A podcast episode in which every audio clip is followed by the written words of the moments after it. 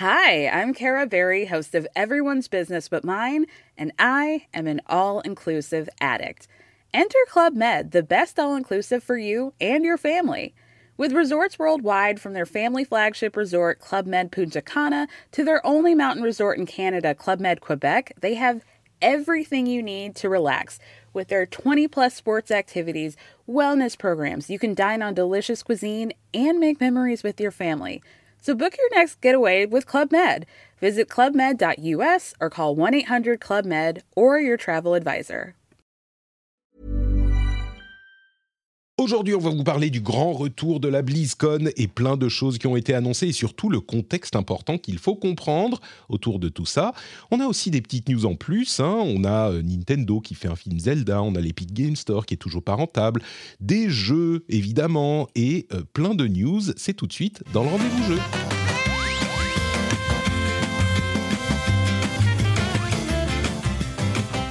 Bonjour à tous et bienvenue sur le rendez-vous jeu. Je suis Patrick Béja et aujourd'hui, on va revenir aux sources. On va revenir aux sources du podcast. J'en dirai plus dans un instant.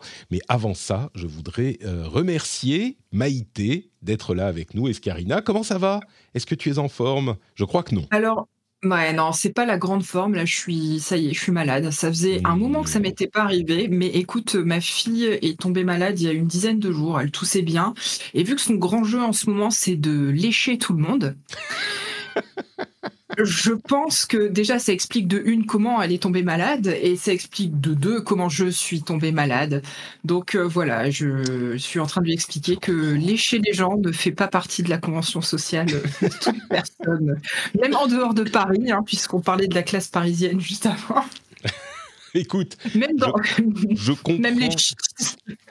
je comprends d'autant mieux euh, ta situation que je suis un petit peu dans la même. Je, je tiens à dire à quel point les gens se rendent pas compte, surtout les gens qui n'ont pas d'enfants, se rendent pas compte à quel point c'est un miracle qu'on réussisse à faire quoi que ce soit quand on a des enfants malades. Aujourd'hui, j'ai enregistré un super laser punch avec mon ami Johan sur The Marvels qu'on a vu hier, euh, le matin au réveil quasiment. Et aujourd'hui, maintenant, on peut enregistrer le rendez-vous jeu. J'ai deux enfants malades à la maison. C'est un chaos incroyable. Il y a eu du vomi, du machin. Enfin, c'est euh, j'ai fait trois machines hier, euh, trois machines à laver. Bref, franchement, le fait que je réussisse à faire une émission aujourd'hui, je pense qu'il y a eu une intervention divine euh, qui fait que c'est possible et aussi beaucoup de travail. Donc j'espère que ça se passera bien, que je ne, je ne massacrerai pas trop les infos. Si c'est le cas, je vous demande par avance de, de m'en excuser. Il y a des circonstances exténuante, exténuante. Ouais. Est-ce qu'il te laisse dormir au moins? Alors écoute, j'ai dû dormir 4 euh, heures cette nuit. Euh, il y a eu ah, oh, je veux boire de l'eau, oh, je veux faire pipi, oh, je machin, oh, j'arrive pas à dormir. Donc euh, voilà. Mais bon, écoutez, euh, malgré ça, on est là, on est euh, en forme et on est suivi sur euh, Twitch et sur YouTube. Il y a même des gens sur YouTube. Bonjour Nono. Bonjour encore sur Twitch qui est là avec nous, je pense, parce qu'on va parler évidemment de World of Warcraft. Mais on a tout le monde qui est là aussi. tout le monde qui est là sur Twitch, tout le monde qui nous regarde en live, c'est très très sympa. Et vous qui nous écoutez dans votre app de podcast, dont des patriotes, des nouveaux patriotes, Bender51, Christophe Cano, Durinimus. Alors, quelqu'un qui a mis un pseudo, je pense que c'était euh, son mot de passe, donc je vais pas forcément le dire en live. Mais bon, c'est PS5, on va l'appeler comme ça, il se reconnaîtra euh, même si c'était son mot de passe. Sébastien T, Michael Béguin et bien sûr le producteur de cet épisode, Lancelot Davizard. Merci à vous tous de soutenir l'émission sur Patreon, patreon.com slash rdvjeux. Euh, et également, si vous cherchez encore un code Blue Sky et que vous êtes un fidèle auditeur ou auditrice de l'émission, sachez que euh, sur le Discord, tous les liens sont dans les notes de l'émission bien sûr ou sur notepatrick.com, euh, sur le Discord ça commence à redistribuer. Les gens qui en ont eu et qui sont inscrits sur euh, Blue Sky commencent à en redistribuer. Donc si vous voulez rejoindre l'app Blue Sky, eh ben, venez sur le Discord. Là, il y a de, de l'inventaire, donc vous pouvez y aller. Bon, tout ça dit, euh, on va passer un moment sur la BlizzCon, même s'il y aura d'autres news. Donc on se lance. Les grosses infos de la semaine. Euh, franchement, j'en ai choisi trois quand même parce qu'il y en a d'autres. Mais l'info principale, c'est évidemment la BlizzCon, qui a eu lieu pour la première fois depuis 2019 en live. Euh, enfin, en live. Quand je dis en live, j'entends en personne, en vrai. Il y avait des vrais gens dans un salon, euh, dans, un, dans, une arène. Et évidemment, pour moi, je vais le dire en introduction, la BlizzCon, ça va absolument sans dire. Euh, c'est quelque chose d'absolument unique euh, de très important, la BlizzCon et Blizzard.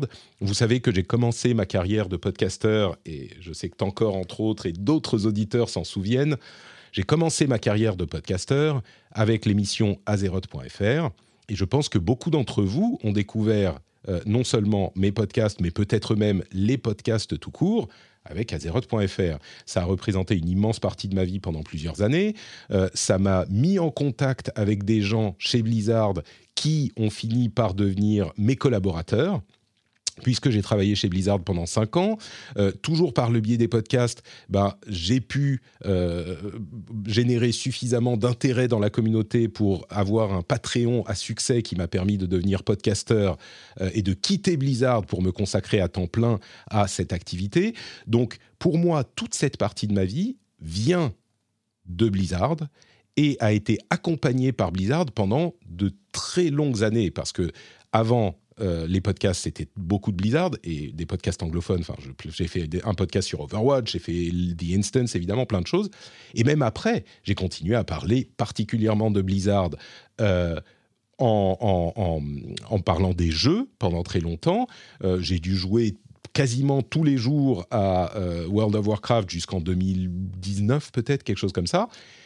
Et bien sûr, ça m'a accompagné en, mal aussi avec les scandales euh, qu'on a découverts en 2021, à l'été 2021, je vous en parle suffisamment dans, l'émission pour que vous vous en souveniez, euh, les scandales qui ont fait énormément de mal à la société, pour rappel très rapide, culture toxique, harcèlement, sans doute parmi les pires de ce qu'on a vu dans l'industrie du jeu vidéo.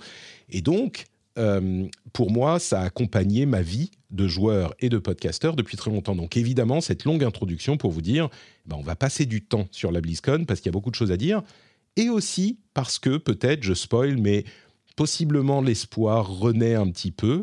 L'espoir de quoi? Euh, L'espoir de pouvoir aimer sans culpabilité les jeux Blizzard, et peut-être même, j'irai plus loin, les jeux Blizzard ont toujours été bons, sont toujours bons. Malgré ce que, disent certains, euh, les jeux Blizzard restent bons. Ils sont tous, à très peu d'exceptions près, de très bons jeux. Quand tu Là dis sans culpabilité, tu, fais référence au, problème de culture euh, d'entreprise euh Tout à fait, oui. Bah, bah, après, c'est toujours le, débat compliqué, c'est que qu'est-ce que tu fais entre... Enfin, les gens qui produisent les jeux vidéo sont... Toutes les petites mains qui sont derrière, sont, en général, c'est pas elles qui sont responsables de, de la culture toxique. Euh. Évidemment. Donc euh, bon, c'est toujours euh, compliqué de. Est-ce que tu, tu boycottes l'entreprise, mais au risque de, de nuire aux gens qui sont déjà victimes elles-mêmes de, de choses absolument pas cool? Et puis même le, le, le, sentiment toi-même de, de, faire quelque chose d'un petit peu sale, tu vois. C'est, Enfin bon, on, en a déjà, déjà discuté, je pense que tout le monde le comprend, hein, quand on achète des jeux d'une entreprise qui a euh, un tel bagage euh, culturel et toxique, bon bah, enfin, moi je fais le choix de, jouer à la plupart d'entre eux, mais ça me pèse un petit peu sur la conscience, et puis surtout, au-delà de ça, au-delà des jeux eux-mêmes, Blizzard, et pour ceux qui ne le savent pas, peut-être qu'ils ne connaissent pas la grande époque de Blizzard ou qu'ils ont rejoint l'émission ou la communauté il n'y a pas si longtemps, Blizzard est une société particulière, vraiment. C'est une société qui a une communauté assez euh, unique et qui... Euh, pardon, euh, qui a une communauté assez, assez unique et qui n'est pas... qui n'a pas une relation neutre avec ses joueurs.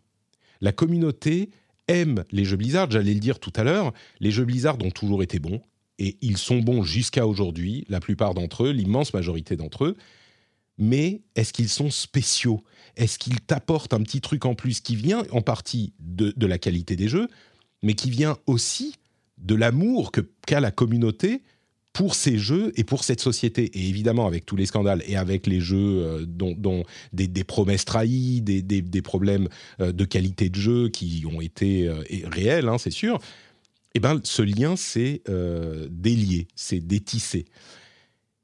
Et l'opportunité maintenant de la BlizzCon est importante parce que c'est l'occasion de de faire passer le message que tout ça, c'est derrière nous, avec le rachat par Xbox, par Microsoft, et le fait que Bobby Kotick, qui est au final, même si lui, admettons que lui n'ait pas été au courant des problèmes, et eh ben au final c'est lui qui est responsable. Il y a énormément de gens qui ont quitté Blizzard, certains peut-être euh, harceleurs, certains simplement qui ne voulaient plus être dans cette société, certains qui n'appréciaient pas les changements. Il y a énormément de têtes de Blizzard qui sont parties. Et euh, lui, Bobby Kotick, est l'ultime responsable. Et du coup, euh, on peut se, se, dire, étant donné qu'il va sans doute, certainement partir euh, à la fin de l'année, on le verra, on le confirmera, mais c'est vraiment un nouveau départ, un nouveau départ pour Blizzard. Et c'est ça qu'il devait euh, indiquer, montrer un, message à faire passer, et on va voir s'ils ont réussi ou pas. En tout cas, j'en viens à la, Juste avant de se lancer, ta relation, toi, avec Blizzard, c'est quoi en tant que, en tant que joueuse? Bah, écoute, moi, euh, je pense que Blizzard, c'est peut-être effectivement le premier gros studio que j'ai adoré en tant que joueuse et où j'ai acheté, où je jouais au jeu aveuglément. En fait, je me disais, il y a un jeu Blizzard qui sort, je ne me pose pas la question, ça va forcément être super. Euh, je pense que c'est vraiment le premier studio qui m'a fait ça. Et en plus, j'ai une relation très particulière avec euh, Blizzard parce que je pense que hum, c'est les premiers jeux PC auxquels j'ai pu jouer ou que j'ai pu euh, assister euh, couch gamer, on va dire. Euh, quand j'étais toute petite, une des premières fois que j'ai vu du jeu vidéo, c'était mon cousin qui jouait à Warcraft euh, sur son PC de l'époque, et mon frère et moi, ça nous avait subjugué. Et encore aujourd'hui, enfin, tu vois, j'écoute toutes les OST avec plaisir de Warcraft, Starcraft, Diablo, Overwatch. J'ai passé des heures. et effectivement, j'ai fini par me désintéresser petit à petit. Alors pas forcément par rapport aux, problématiques euh, éthiques en interne, parce que je pense que j'ai un, lien émotionnel euh, qui est moins fort que le tien vis-à-vis de cette entreprise-là. Euh, mais plus peut-être par lassitude, parce que je trouvais qu'il n'arrivait plus à proposer des choses vraiment nouvelles. C'est-à-dire qu'il continuait à faire des choses très bonnes, mais sur des choses qu'il maîtrisait déjà beaucoup. Même si, enfin, tu vois, avec des Hearthstone, des Heroes of the Storm, ils ont toujours réussi, enfin, à à me captiver, euh, peut-être pas tous les jeux dans la durée, mais au moins sur plusieurs dizaines d'heures de jeu, quoi. Ce qui mm. est sur un seul studio. Euh, enfin, moi, concernant mon, passif à moi de gameuse, euh, ça doit être un des seuls, quoi. Peut-être avec Square Enix, si je compte toutes les, heures que j'ai pu passer sur leurs différents Final Fantasy, mais donc ouais, moi Blizzard, c'est c'était, je pense que c'est encore un des plus grands studios et j'espère de tout cœur qu'avec le rachat, ils vont réussir à, à rebondir très fort euh, après tout ce qui leur est arrivé. Quoi. C'est, intéressant ce que tu dis parce que c'est aussi ça, je pense que la plus, beaucoup, il y a beaucoup, beaucoup de joueurs qui euh, ont une histoire dont, pour lesquels Blizzard fait partie de leur histoire de joueur. Donc ce lien euh, émotionnel est fort là aussi. Et bon, je pourrais parler de ça pendant des heures, mais venons-en à la cérémonie elle-même. vu tout ce contexte, est-ce que cette occasion qui est d'une certaine manière un petit peu artificielle, on se dit bon bah c'est la BlizzCon, c'est le retour après quatre ans d'absence de BlizzCon en personne, euh, bah, et avec ce rachat, c'est l'occasion de dire même si le fond, et on va voir le fond plus tard, mais même si le fond n'est pas là, pour la communication, formellement, dans la forme, c'est une occasion rêvée de dire aux joueurs, hé les gars, pas de problème. On sait que vous avez été un petit peu frustré ces dernières années, mais c'est le moment du renouveau. Tac, tac, tac, tac. Euh, bon. C'est vrai que c'est hyper étonnant. C'est hyper étonnant qu'il le garde, qu'il la garde cette convention euh, IRL. ils auraient eu toutes les bonnes raisons euh, de pas le faire et encore plus peut-être cette année. Enfin, tu vois quel intérêt pour eux de le faire cette année alors que ça y est, ils viennent d'être achetés ils ont plus grand chose à. Enfin, l'équipe actuelle, l'équipe dirigeante actuelle a plus grand chose à prouver. Enfin, donc c'est vraiment, c'est quoi? C'est du fan service pur C'est quoi l'opération derrière Eh ben moi, je pense que c'est la volonté vraiment de, de montrer que Blizzard, l'ancien Blizzard en quelque sorte, et tu peux, c'est compliqué à gérer parce que tu peux pas dire ok on a fait de la merde jusqu'à maintenant, euh, mais vous allez voir ça va aller mieux. Évidemment que tu peux pas dire ça. Mais par contre il faut montrer que euh, le Blizzard spécial, qui a ce lien spécial avec la communauté, est prêt à revenir. Et la BlizzCon c'est la mecque de cette euh, relation. La BlizzCon c'est un événement unique, c'est un événement qui a commencé en 2007 et déjà, alors les trucs genre le 3 existaient plus ou moins, il y avait des grosses conférences avec des journalistes, mais un événement pour une communauté, c'était, ça n'existait pas. Ça n'existait pas. Et tout ce qu'on voit aujourd'hui, les fanfests, les machins, les, enfin ça n'existait pas. J'exagère, mais pas comme ça. Et mais tous sont calqués sur le modèle de la BlizzCon.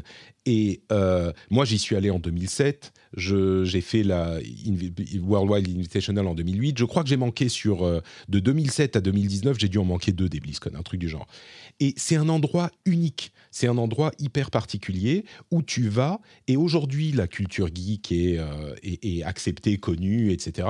Mais à l'époque, c'était hyper bizarre, surtout avec le succès de World of Warcraft, d'arriver dans un endroit avec des centaines, des milliers de personnes et tout le monde savait de quoi tu parles. T'arrives, tu dis ah ouais moi je joue euh, paladin euh, protection. Ah ouais moi je fais ça. T'es sur quel serveur Toi tu joues comment hmm. tu... tu, sais c'était impossible d'expliquer le sentiment d'appartenance de communauté et tu marchais tu voyais des développeurs dans les allées de la BlizzCon tu allais leur parler tu et donc eh, c'est évidemment un outil marketing. Hein, ne nous faisons pas, euh, euh, ne nous mentons pas. Mais c'est en même temps un moyen de montrer ce qu'est Blizzard et de tisser cette relation et un outil de communication. Et c'est, tu vois, si Mike Ibarra, qui est aujourd'hui le président de Blizzard, qui est un ancien de Xbox, disait ah les gars euh, aujourd'hui tout va il fait une interview avec The Verge ou avec Polygon il dit oh maintenant on va faire ceci ou cela tout le monde s'en fout alors que si tu fais la BlizzCon tous les yeux de l'industrie du jeu vidéo sont tournés vers toi. Donc, et en plus, c'est un truc communautaire que tout le monde apprécie, etc. Donc, c'est un outil qu'on ne peut pas ne pas considérer, euh, dont on ne peut pas ne pas considérer l'utilisation. Et en plus, c'est un moyen de montrer la communauté. Euh, vous pensez tous qu'on va arrêter, ça sert plus à rien, on va faire les trucs en ligne, on va faire. Non, nous on n'est pas comme ça. Nous, on a une communauté, on tient à notre communauté, on veut garder cette relation particulière, on ne renie pas par exemple, ils ont parlé des jeux mobiles, ils ne les ont pas cachés sous le tapis, ils en ont parlé, on ne renie pas du tout ça, c'est ce qu'on est aujourd'hui, mais c'est l'opportunité de dire, ils l'ont dit à demi-mot, Mikey Barra l'a dit à demi-mot, c'est un nouveau départ pour Blizzard. Le, le, rachat, donc là, quand il dit ça, c'est vraiment, il cible le rachat. Euh.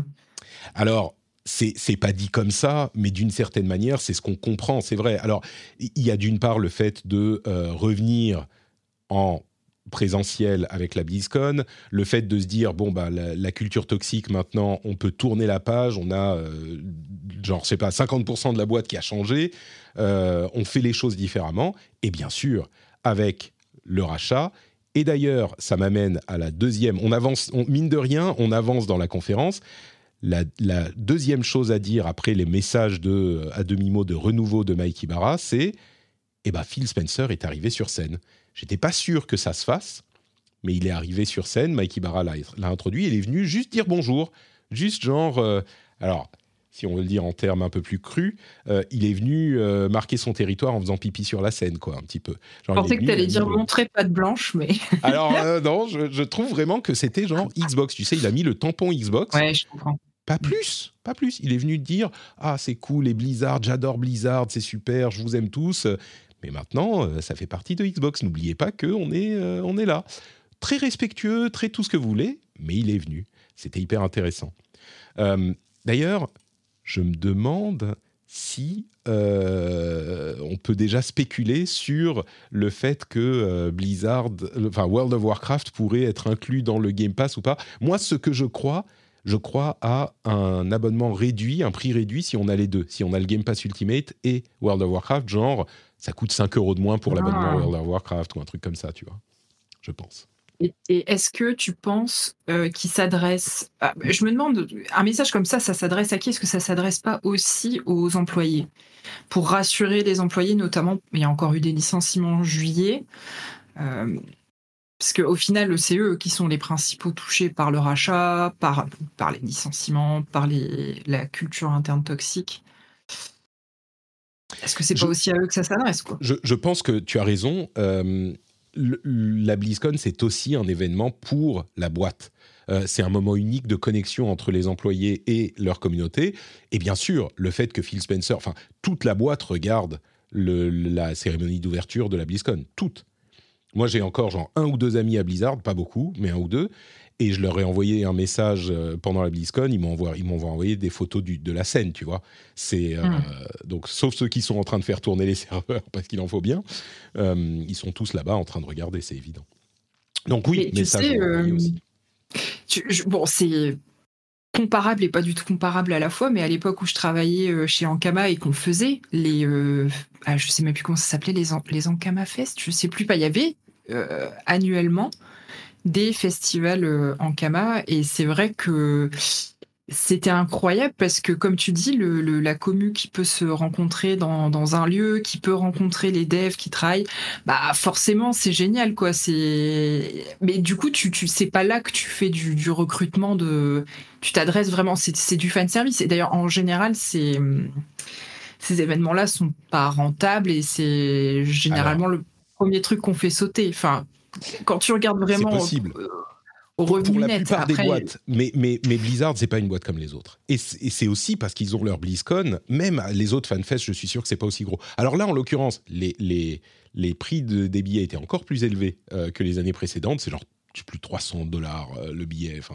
et c'était pas sold out, c'était pas en rupture les, les, billets pour la première fois depuis longtemps, mais c'est normal en même temps, c'est la première année. Euh, et c'est un outil de communication auprès de l'industrie aussi, euh, pour dire, nous, on fonctionne comme ça, on est différent. Euh, bon, bref. Tout ça pour le contexte. Je vais mentionner aussi que dans une interview, Ibarra disait que Blizzard est un studio indépendant, et c'est ce que disait Phil Spencer également. Évidemment, studio indépendant avec des grosses guillemets parce qu'ils appartiennent à Xbox, mais enfin à Microsoft.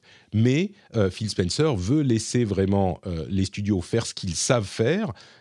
Et là encore, c'est une sorte de message subliminal qui dit on va plus être obligé de suivre les instructions de Bobby Kotick. Tu vois, euh, on n'est mm. plus Activision Blizzard. Il y a Activision d'un côté, Blizzard de l'autre. Alors Activision Blizzard Publishing, tout ça, bah, ça va peut-être encore servir, mais nous, en tant que studio de développement, Aujourd'hui, on est un studio quasiment indépendant. Et c'est un message, là encore, pour dire on, va faire les choses sérieusement. Ça ne veut pas dire qu'on va plus faire de jeux mobiles, mais euh, c'est une manière de faire passer ce message quand même. Bon, tout ça, c'était l'intro. Il était important d'en parler.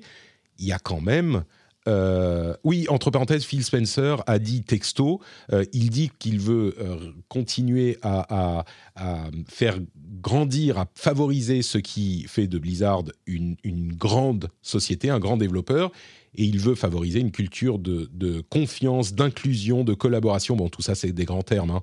C'est le genre de choses qu'on disait, pas exactement, mais à la grande époque de Blizzard, et c'est à la grande époque de Blizzard que tous ces problèmes de toxicité étaient, euh, avaient lieu. Donc, mais il n'empêche, ils ont fait beaucoup de signaux, ils ont envoyé beaucoup de signaux dans ce sens. Bon, bref, vous êtes là pour les jeux peut-être, euh, et on va continuer à analyser la conférence et les conférences, mais euh, venons-en aux jeux. Ils ont parlé d'Overwatch 2, de l'univers Diablo, de l'univers World of Warcraft, et je le dis maintenant, contrairement à ce qu'on aurait pu imaginer, il n'y a pas eu de présentation du fameux jeu de survie. Euh, donc le jeu de survie n'a pas été présenté.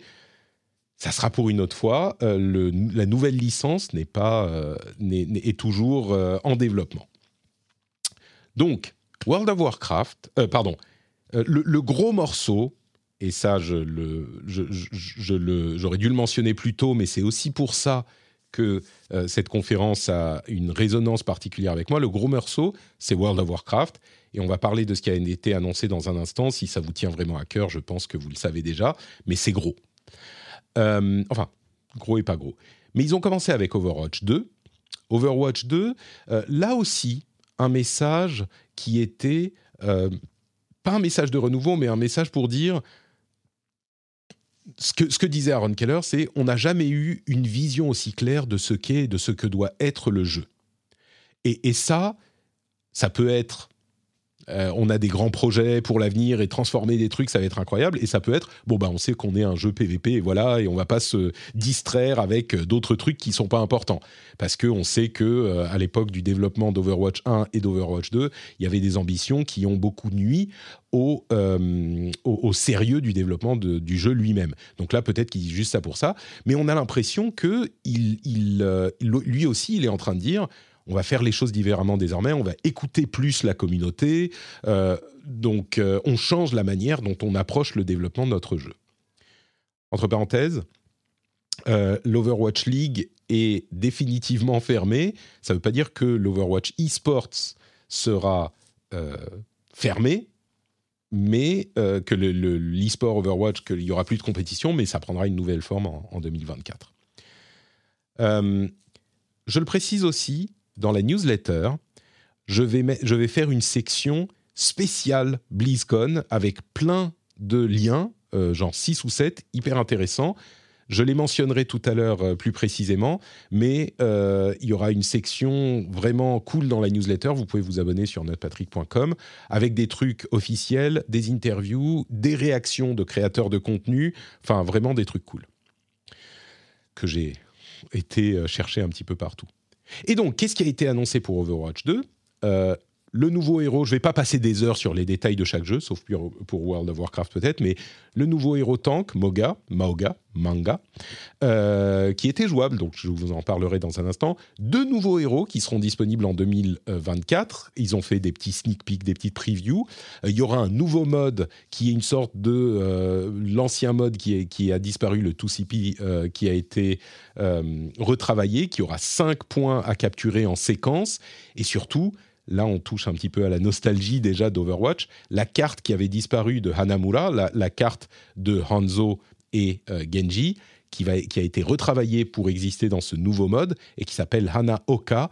Et si je vous en parle, c'est pas juste pour vous donner les détails à ceux qui s'en foutent, c'est que le fait de voir une carte d'un jeu dans laquelle on a passé tellement de temps et dans laquelle on n'a plus joué et de nous dire bah elle va revenir sous une forme différente, je vous jure ça m'a fait quelque chose quoi.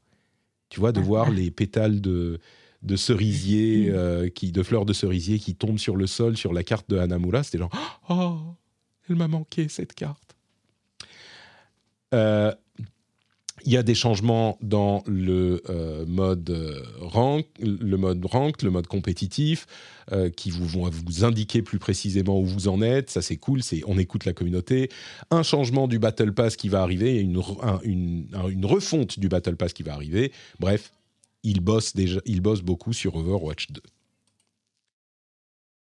C'était, oui, on me dit dans la chatroom, c'était vraiment la map emblématique parce que c'était la map du, trailer que vous avez tous vu, Dragons. Elle se passe, vous savez, le truc où euh, les dragons, machin, et ils se battent, Hanzo et Genji, sur la carte au Japon. Et bah, c'est sur cette carte-là, donc tout le monde la connaît. Quoi. Deuxième jeu dont ils ont parlé, Diablo, Diablo 4. Et comme je le disais, ils n'ont pas passé les jeux euh, mobiles sous le tapis. Alors, ils n'en ont pas parlé énormément. Hein. Euh, en tout cas, Immortal, ils l'ont juste mentionné en deux secondes. Et il disait un truc qui était intéressant, c'est que 60% des joueurs de Diablo Immortal sont des nouveaux joueurs de Diablo, des joueurs qui n'avaient jamais joué à Diablo auparavant. Donc ça, j'ai trouvé ça euh, plutôt intéressant. Oui, c'est effectivement, c'est même, même étonnant. Enfin, cette proportion-là. Euh, donc, finalement, ils réussissent vraiment leur objectif en, en s'adressant au marché du mobile ils ouvrent vraiment la marque euh, autre que pour des jeux type Hearthstone euh, à une nouvelle catégorie de joueurs, quoi. Bah c'est le but, oui, bien sûr. L'idée des jeux euh, mobiles, c'est d'aller chercher une autre catégorie de joueurs. et, au-delà de la monétisation qui peut être critiquable, l'idée est d'aller là où les joueurs sont, là où les joueurs jouent, quoi. Donc, c'est évidemment le, le, but qui a été en partie accompli, quoi. Et le jeu fonctionne visiblement, le jeu marche bien, même si les joueurs traditionnels n'en sont pas très fans. Ils ont mentionné Diablo 2, comment il s'appelle, Reforge, machin, enfin le remake. Euh, et surtout, Diablo 4. Alors, il n'y avait pas énormément de news sur Diablo 4 quand même, n'exagérons pas. Euh, ils ont passé du temps à parler des détails euh, de Diablo 4 avec des trucs genre, bon, bah, le stage sera disponible dans différentes, dans, dans toutes les villes, enfin, des, des détails de ce type-là. Mais surtout, ils ont annoncé une extension qui arrivera fin 2024, qui s'appelle Vessel of Hatred et qui focalise sur Mephisto, l'un des, des Prime Evil. Euh, il n'y avait pas grand chose. Hein. On sait que bah il y aura la nouvelle zone, la jungle, je ne sais plus comment elle s'appelle, et une nouvelle classe qui sera une classe complètement nouvelle pour Diablo, qu'ils n'ont jamais euh, utilisée avant. Donc je suis curieux de voir ça, mais on n'a pas vu grand chose de tout ça. Donc Diablo, c'est pas le focus, on va dire, de la de la euh, de la conférence.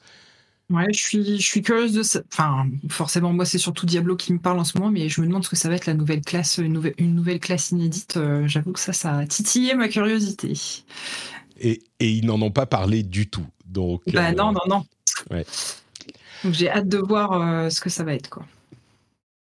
Autre euh, annonce, pardon, c'était. Alors là, on passe dans l'univers de Warcraft. Et l'univers de Warcraft, eh ben, il est assez vaste parce que en ce moment, quand dans les jeux actifs, il n'y a pas un, pas deux, mais trois jeux actifs euh, vraiment euh, en ce moment. Il y a évidemment World of Warcraft, mais il y a aussi Hearthstone et Warcraft Rumble qui vient d'être lancé, le jeu mobile.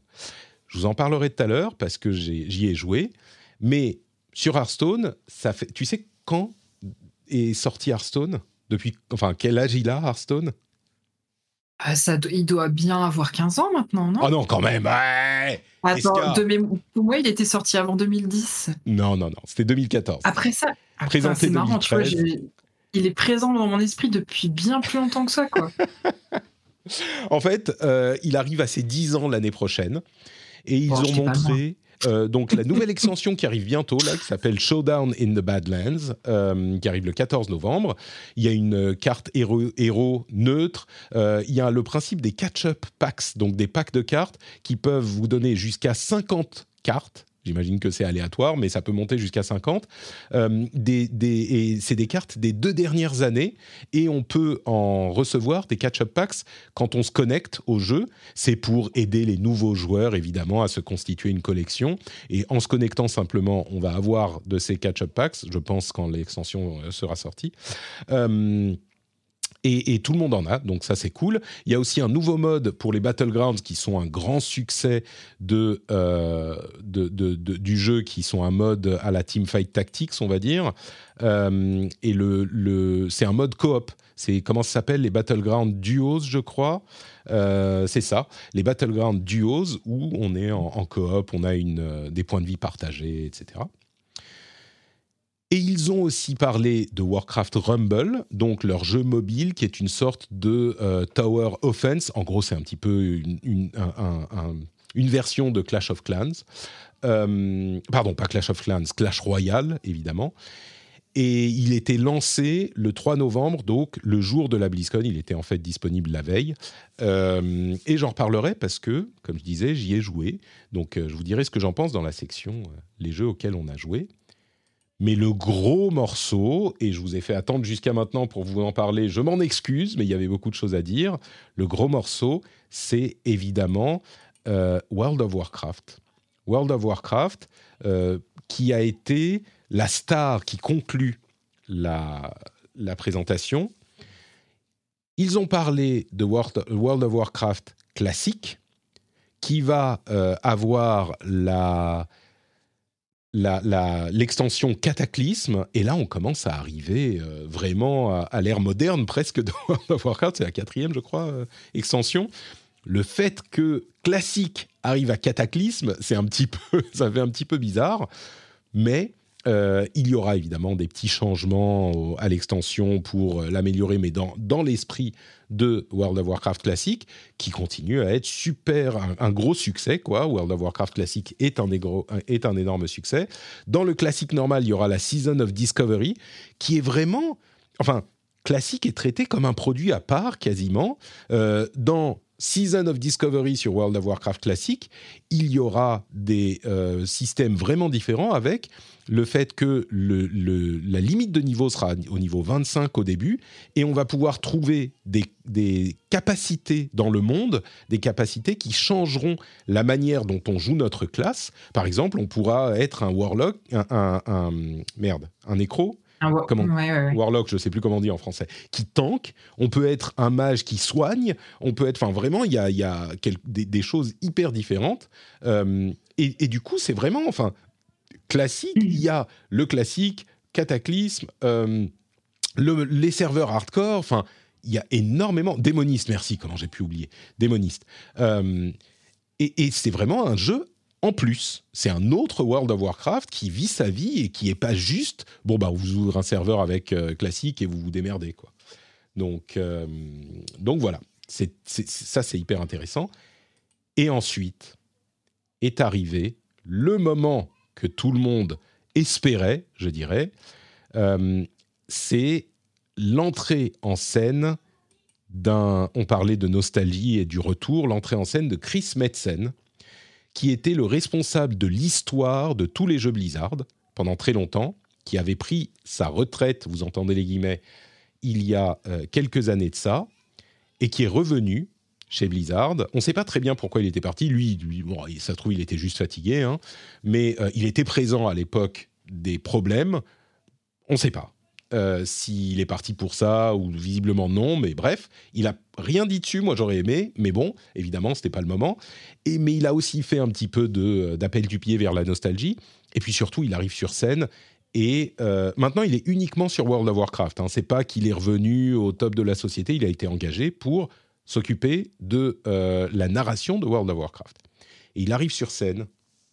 Et bon sang, mais c'est un showman tous les autres, ils étaient plus ou moins bons, mais tu avais quand même l'impression qu'ils lisaient leur script. Tu vois, ils ont leur prompteur, ils ont écrit leur truc. Et euh, lui, il arrive, la, scène exulte, euh, il est euh, motivant, drôle, il fait des pauses, tu vois, il se prend hyper au sérieux, il te, il te fait chauffer la salle.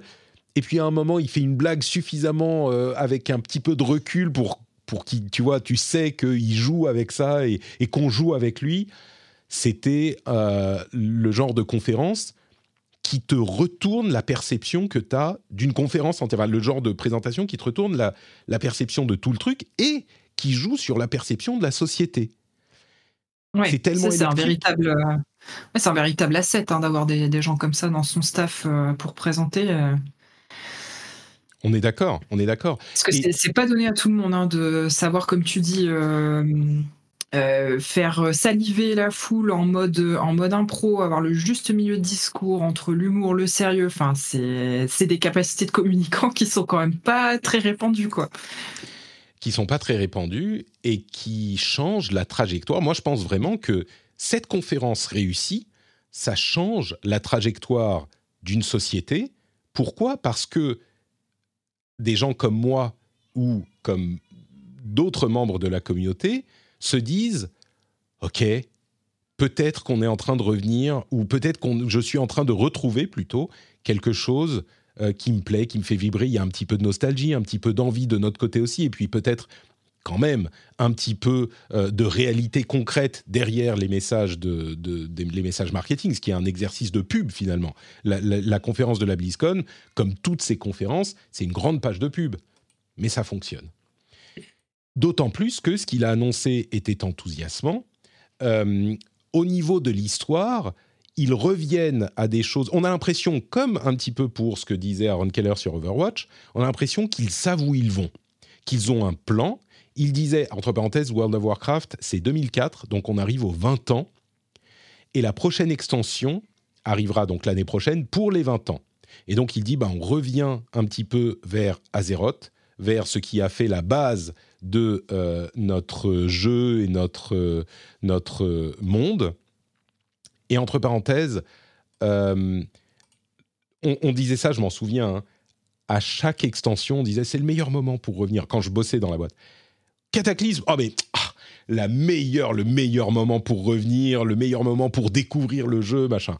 Euh, euh, Draenor, Warlords of Draenor, ah mais c'est le meilleur moment pour regarder, c'est les orques, c'est ce que vous aimez, machin. Tel jeu, ah mais maintenant, ah, alors vraiment c'est le meilleur moment. Et là, évidemment, ils le disent encore, c'est le meilleur moment pour revenir, sauf que euh, bah, y a plein de gens qui ont arrêté de jouer peut-être. Moi, je me suis arrêté il y a un, bon moment, quelques années, et je, reviendrai là-dessus tout, à l'heure. Mais surtout, la manière dont il le présente, c'est que on revient à l'origine de, Warcraft et il établit une vision sur les prochaines années pour World of Warcraft. C'est plus genre, alors attends, qu'est-ce qu'on fait à la prochaine extension? J'en sais rien. Euh, si on allait genre euh, des bateaux sur la mer. Ok, super. La suivante, euh, attends, je sais pas, qu'est-ce qu'elle a fait Sylvanas On va aller dans le monde des morts. Ouais, ouais, ok, allez, allez le monde des morts, ok. Et après, hmm, il y a des îles avec des dragons. Si on faisait ça, les dragons, c'est cool. Ouais, ouais, ok. Non. Là, il arrive et il dit, je vous présente pas une extension, je vous en présente trois. Il y a c'est, il, a, il a fait un truc à la euh, Marvel ou à la Destiny. Destiny a fait ça aussi. Ils avaient présenté trois extensions. Entre parenthèses, ça n'a pas super bien marché depuis quelques années, ni pour l'un ni pour l'autre. Je ne sais pas ce que ça veut dire pour World of Warcraft. Mais euh, le, le, fait qu'ils disent, pour les trois prochaines extensions, on va avoir The War Within, Midnight et The Last Titan, et ça sera la World Soul Saga. World Soul, c'est la lame du monde d'Azeroth, qui est censé être un titan. Bon, je ne vais pas vous emmerder avec le lore de World of Warcraft, mais c'est vraiment la base et on va comprendre ce qui se passe depuis ce compte des, des trucs. Ils nous promettent des réponses à des questions qu'on se pose depuis 20 ans sur la nature du monde, l'origine des titans, leurs plans, etc.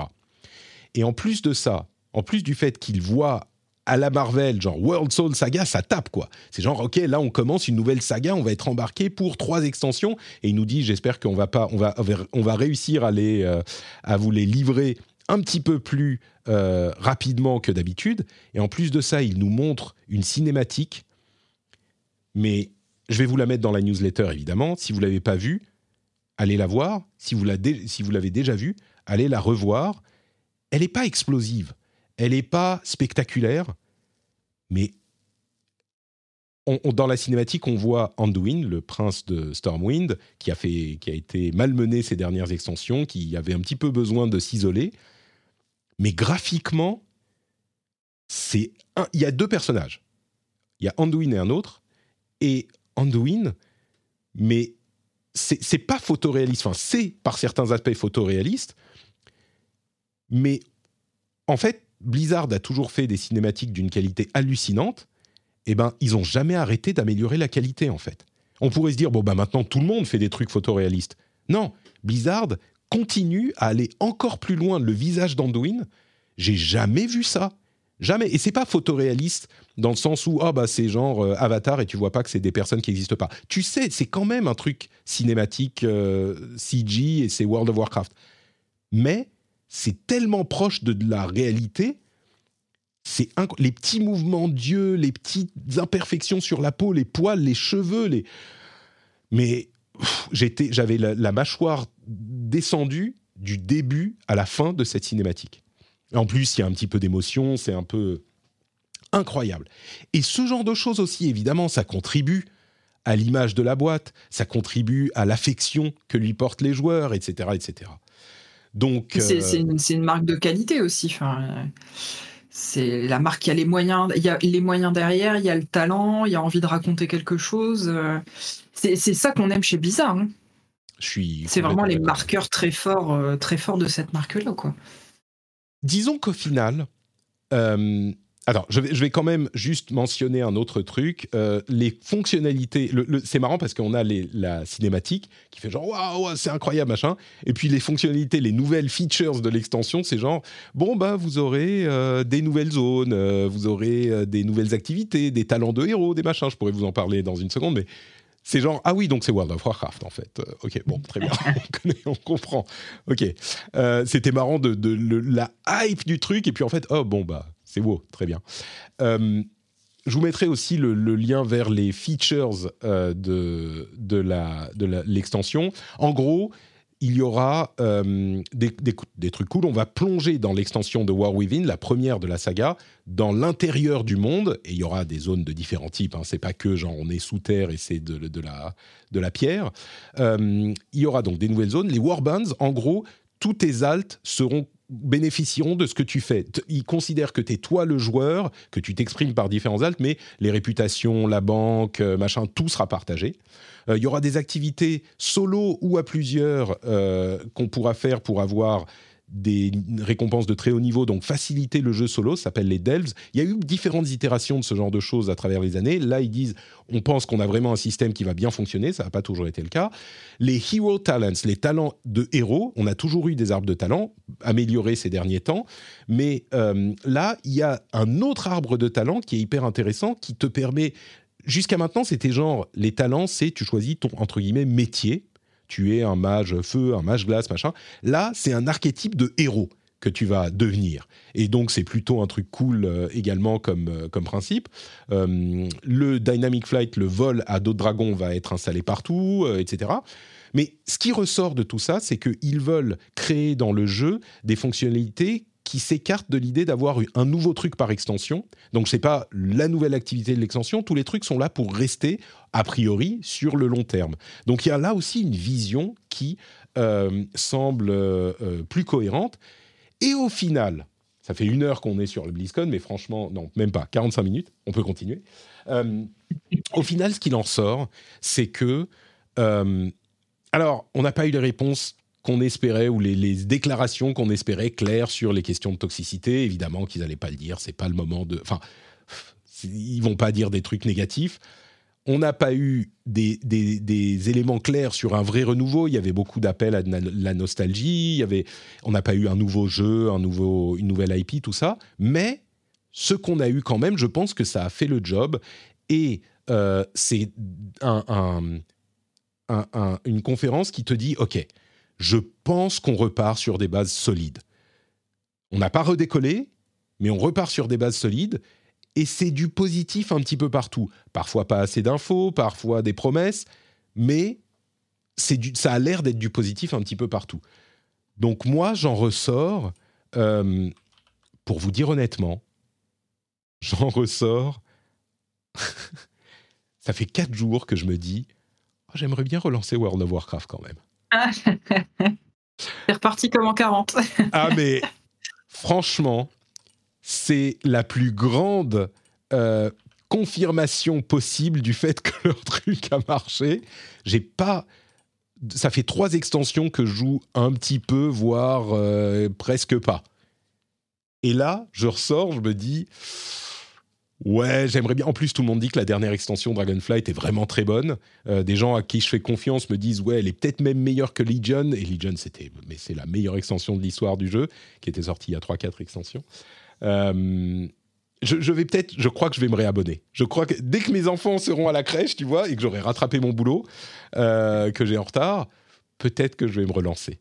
J'ai envie. Ah oui, donc ça m'a. La, la soupe, quoi. la quoi, pardon? La sous peu, du coup. Bah, écoute, euh, c'est possible, c'est possible. Ah, je suis. J'ai envie. Et, oui, c'est ça, c'est que ça m'a hypé. Cette, euh, cette BlizzCon m'a hypé d'une manière que vraiment, j'étais pas convaincu. Avant d'y aller, j'étais carrément pas convaincu que ça fonctionnerait. Est-ce que je t'ai hypé aussi, euh, Eska?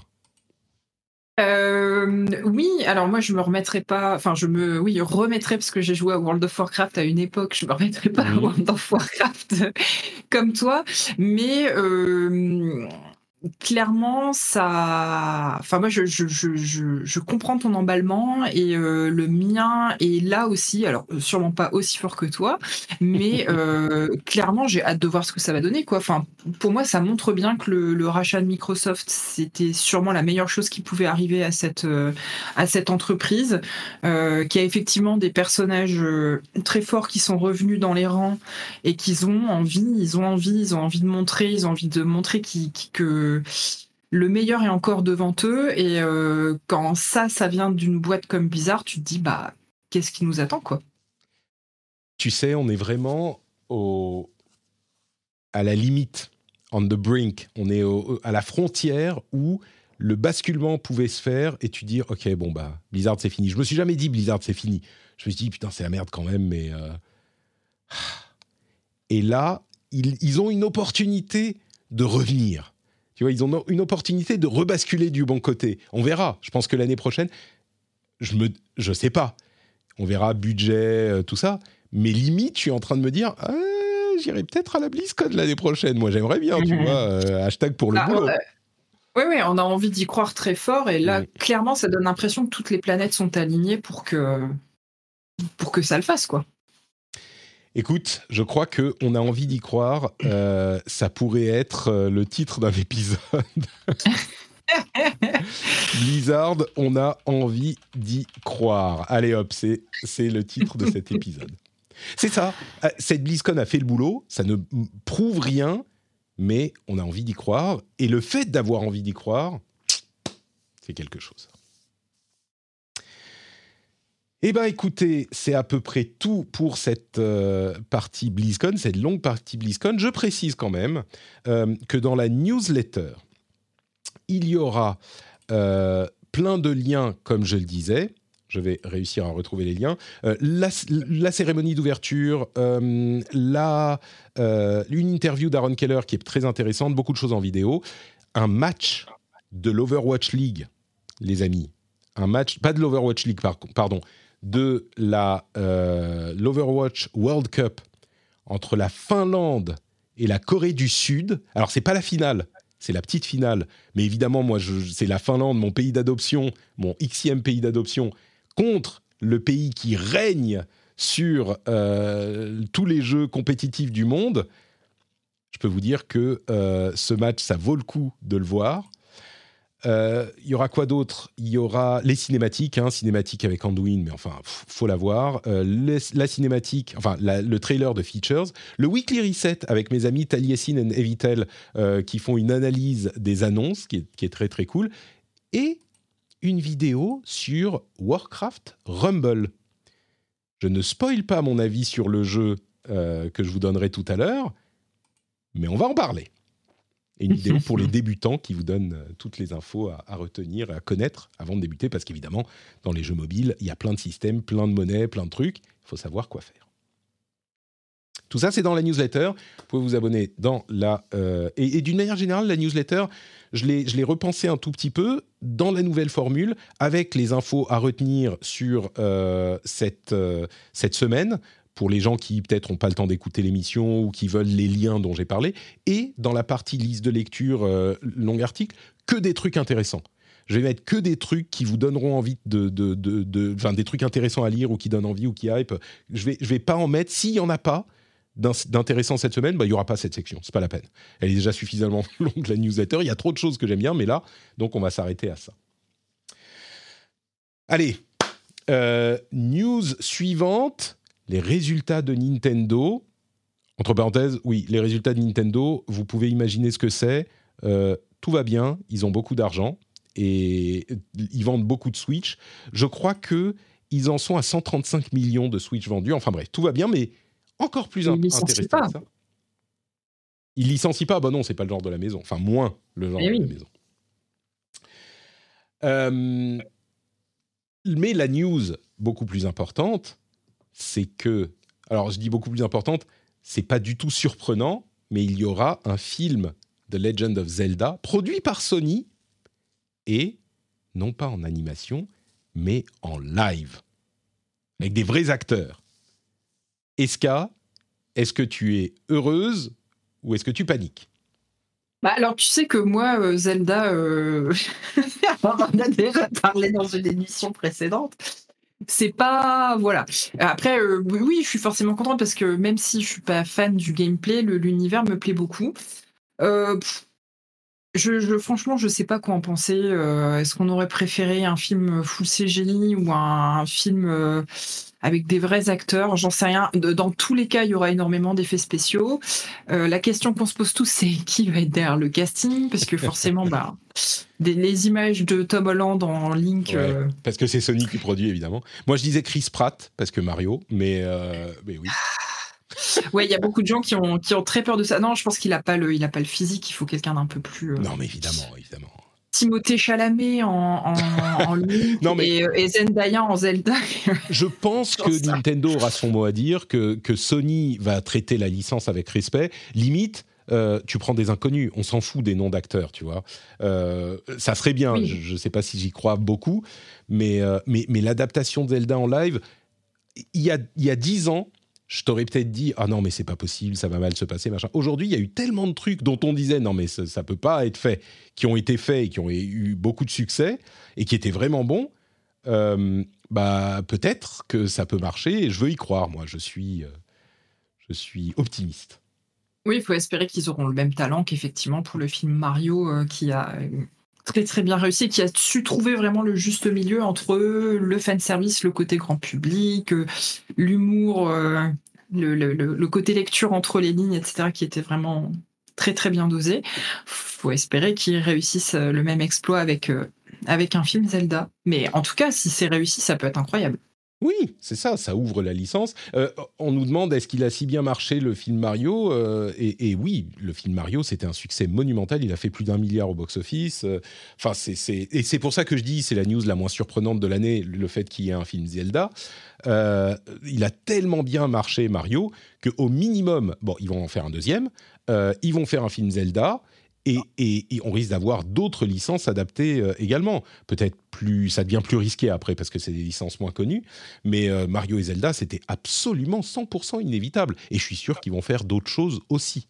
donc oui, c'est garanti. Non mais F0, c'est possible. Metroid, c'est possible. Pikmin, c'est possible. Tu peux tout faire. Euh, franchement, tu, fais un film Animal Crossing, je suis sûr que ça peut être bien. Encore une fois. les, codes de Zelda sont hyper euh, accessibles, quoi. Enfin, c'est de la fantasy. Euh, c'est hyper accessible. Mais il faut qu'ils mettent Jack Black en roi des gorons et puis c'est bon. il, sort sa guitare en os euh, au milieu et il se met à faire de la musique aussi, ça sera parfait. C'est ça. Euh, non, mais tu vois, bah, quand, tu réussis un film Barbie, ça veut dire que dans le monde, rien n'est impossible, vraiment. Euh, ah oui, c'est clair. C'est clair. Donc, ça, c'est pour euh, l'annonce de Nintendo. On va aller plus vite sur ces deux infos importantes, mais c'est important quand même. Euh, entre parenthèses, les résultats de Sony sont très bons. Euh, les résultats de Square Enix sont pas incroyables, même s'ils ont réussi, s'ils ont sorti Final Fantasy XVI, donc c'était peut-être pas le succès qu'ils espéraient. Epic, parlons un petit peu d'Epic. eh ben, l'Epic Game Store, figurez-vous, n'est toujours pas rentable. Il est il a été lancé il y a 5 ans et il n'est toujours pas rentable. Euh, dans, l'article, il y a des euh, estimations intéressantes. Il voulait en 2019 euh, capturer 50% du marché de jeux sur PC. Et si jamais Steam ne réagissait pas, il se disait 50%. Si Steam réagissait, il se dirait on aura quand même bien 35%, 35%. Moi, je ne pense pas qu'il soit à 35% du marché du PC. Hein. C'est ambitieux. Hein. Bah, ça montre, à mon sens, la raison pour laquelle cette news est intéressante, le fait que euh, l'Epic Game Store n'est pas rentable. La raison pour laquelle la news est intéressante, c'est pas tant pour les parts de marché d'Epic, c'est surtout parce que ça montre à quel point, sur un marché mature établi, à quel point il est difficile de venir euh, prendre des parts de marché à un acteur qui a sa place, quoi. Euh, Steam, enfin, franchement, il y a eu plein de jeux euh, Epic qui étaient exclus. Ils offrent des jeux, ils offrent encore des jeux gratuits. Moi, je vais même plus les prendre. J'en ai. Bah, qu'est-ce que tu peux faire pour challenger Steam, qui est tellement établi? En plus, il y a Xbox également. Enfin, il y en a d'autres, mais très peu. Mais euh, et c'est ça qui est intéressant, c'est que ça montre à quel point dans l'industrie c'est hyper dur de euh, venir chatouiller les géants qui sont établis. Et ça, c'est le cas dans l'industrie du jeu vidéo et dans d'autres également, bien sûr. Mais... C'est comme quelqu'un qui voudrait concurrencer PayPal sur le domaine du paiement en ligne, tu vois.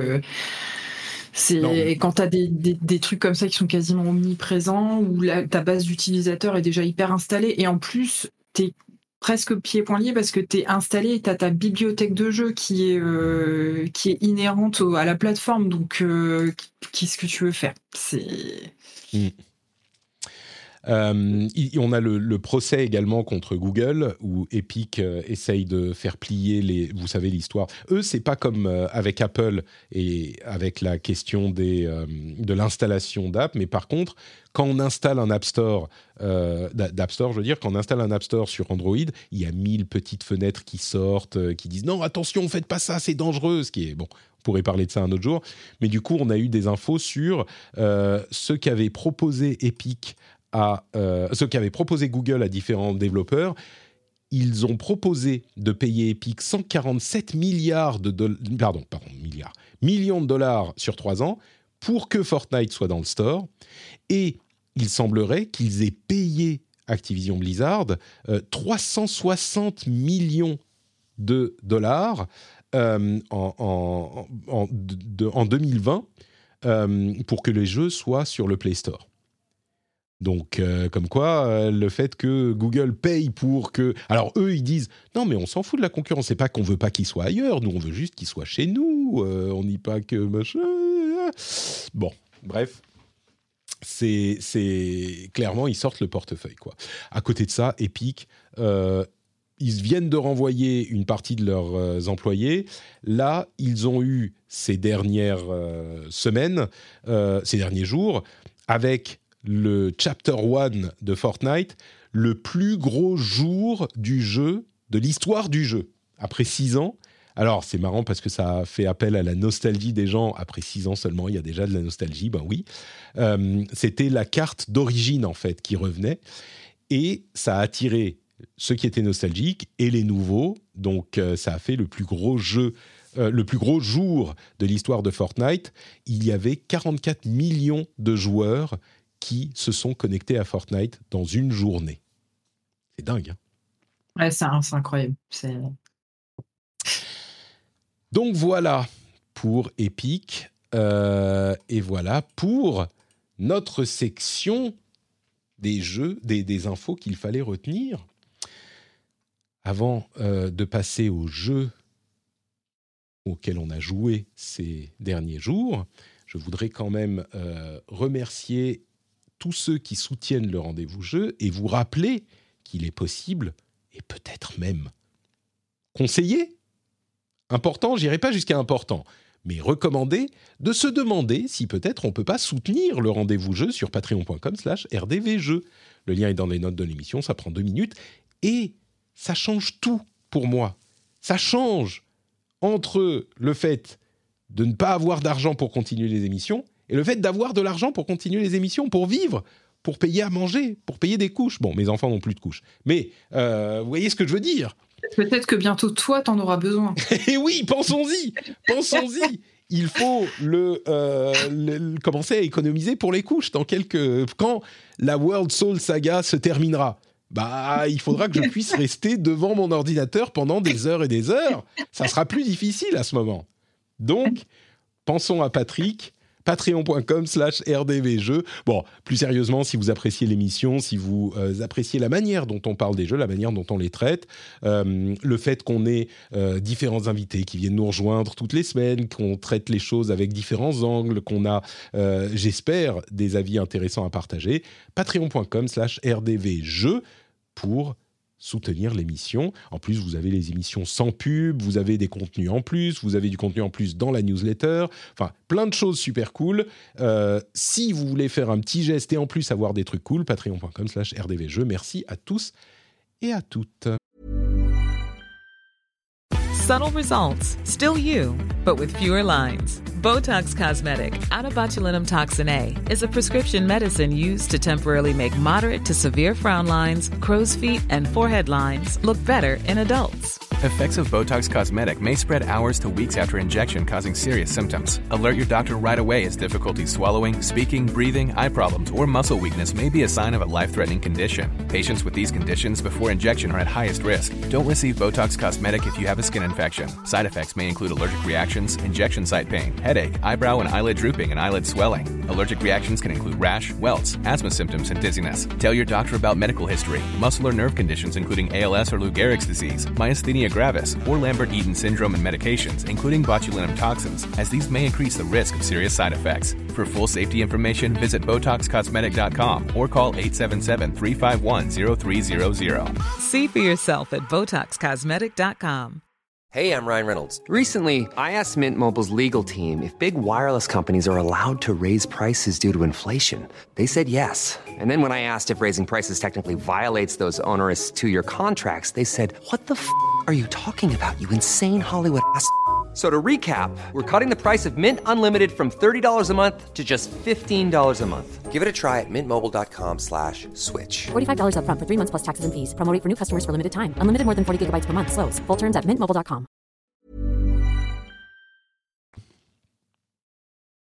Et on passe à la partie des jeux.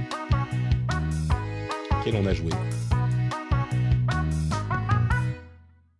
Alors, tu as joué à un jeu dont on parlait la semaine dernière, justement. Yes. Jusant. J'ai été écouter ce que vous en avez dit, du coup. D'accord. Est-ce que euh, nous avions totalement tort?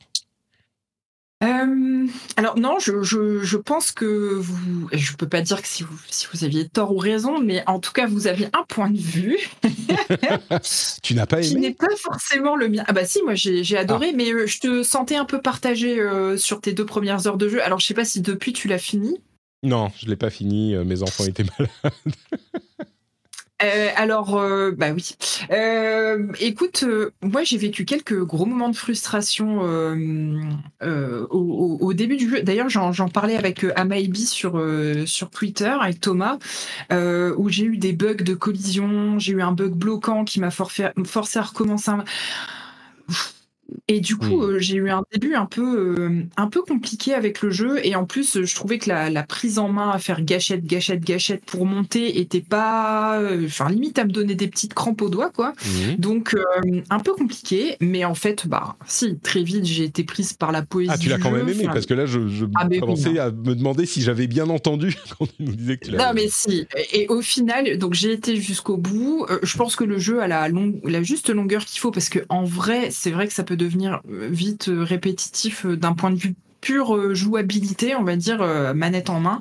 Donc je trouve que le- la longueur est juste bien, justement dosée. Mais ouais, non, euh, visuellement euh, et enfin le, le- la narration par le level design, elle est la narration environnementale est incroyable. Euh, J'ai rarement vu ça pour un, un jeu qui en dit très peu. C'est un jeu où il y a pas de dialogue, euh, où y a, on trouve quelques écrits en jeu, mais juste en observant son environnement, on, on comprend.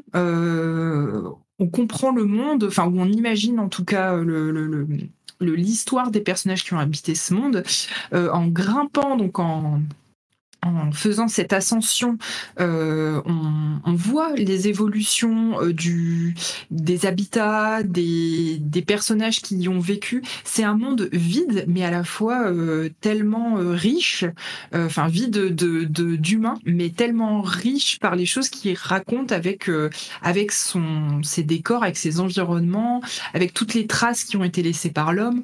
Enfin, c'est c'est assez brillant, je trouve, de ce point de vue-là. Euh, et puis, euh, le, enfin voilà, on est introduit effectivement. Euh, euh, Jika parlait de Fumito Ueda. Je trouvais qu'il y avait un petit peu de Genova Chen aussi dans le Mhm. dans la direction artistique. Donc on est dans quelque chose de très contemplatif, poétique. Euh, et voilà, c'est c'est juste un beau jeu. Et, et oui, vous avez raison quand vous dites c'est euh, Indie the Game. euh, bah, Indie the oui. game, the game. Chez, chez Super Gamerside, on dirait un jeu sensoriel. Euh, mais oui, c'est effectivement, ça ne s'adresse pas à tout le monde.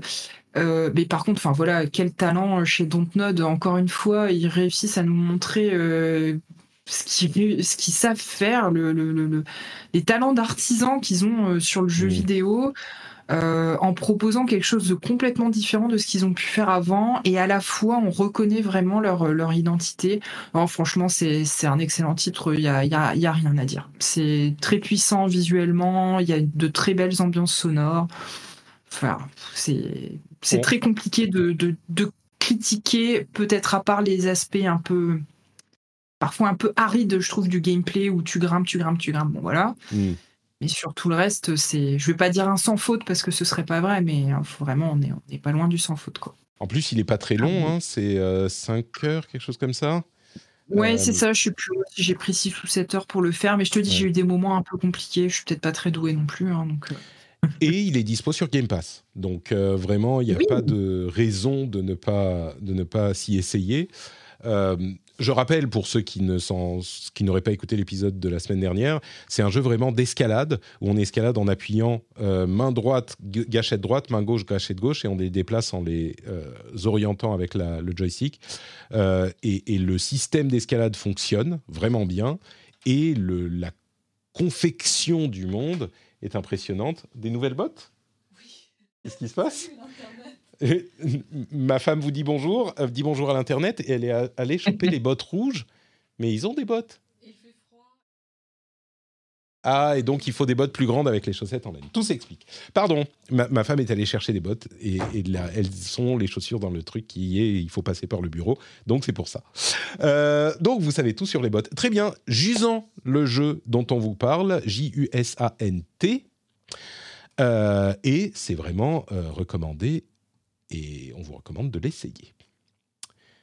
Deuxième jeu, je crois que je ne sais pas de quoi il s'agit. American Arcadia. Alors, c'est normal que tu ne saches pas de quoi il s'agit puisque euh, le jeu est sous embargo. Donc, euh, j'ai contrôlé avec euh, Mylène ce que je pouvais dire et pas dire. en fait, c'est le, nouveau jeu du studio espagnol qui avait fait Call of the Sea. Mhm. Euh, je sais pas si tu y avais joué, c'était un, walk un walking simulator euh, dans un univers, alors pas officiellement Lovecraftien, mais très clairement euh, Lovecraftien. Euh, et donc ils sortent un nouveau jeu là qui sort le, le 17 euh, le 17 novembre qui s'appelle euh, American Arcadia. Et donc du coup j'ai eu l'occasion d'avoir une clé et d'y jouer. Et je peux pas en dire grand chose si ce n'est que j'ai vraiment beaucoup aimé. Donc donc j'en publierai un test sur sur mon site. Et puis j'en parlerai bah, chez les copains de Super Gamerside puisque on enregistre une émission deux jours après l'embargo donc ce sera bon. Et j'espère qu'il sera pas trop tard pour en reparler chez toi le mois prochain. Euh, mais en tout cas, euh, c'est ça que tu veux nous faire passer. Tu l'as aimé. Tout à fait. Et euh, j'avais déjà beaucoup aimé Call of Duty à l'époque, à l'époque où il était sorti.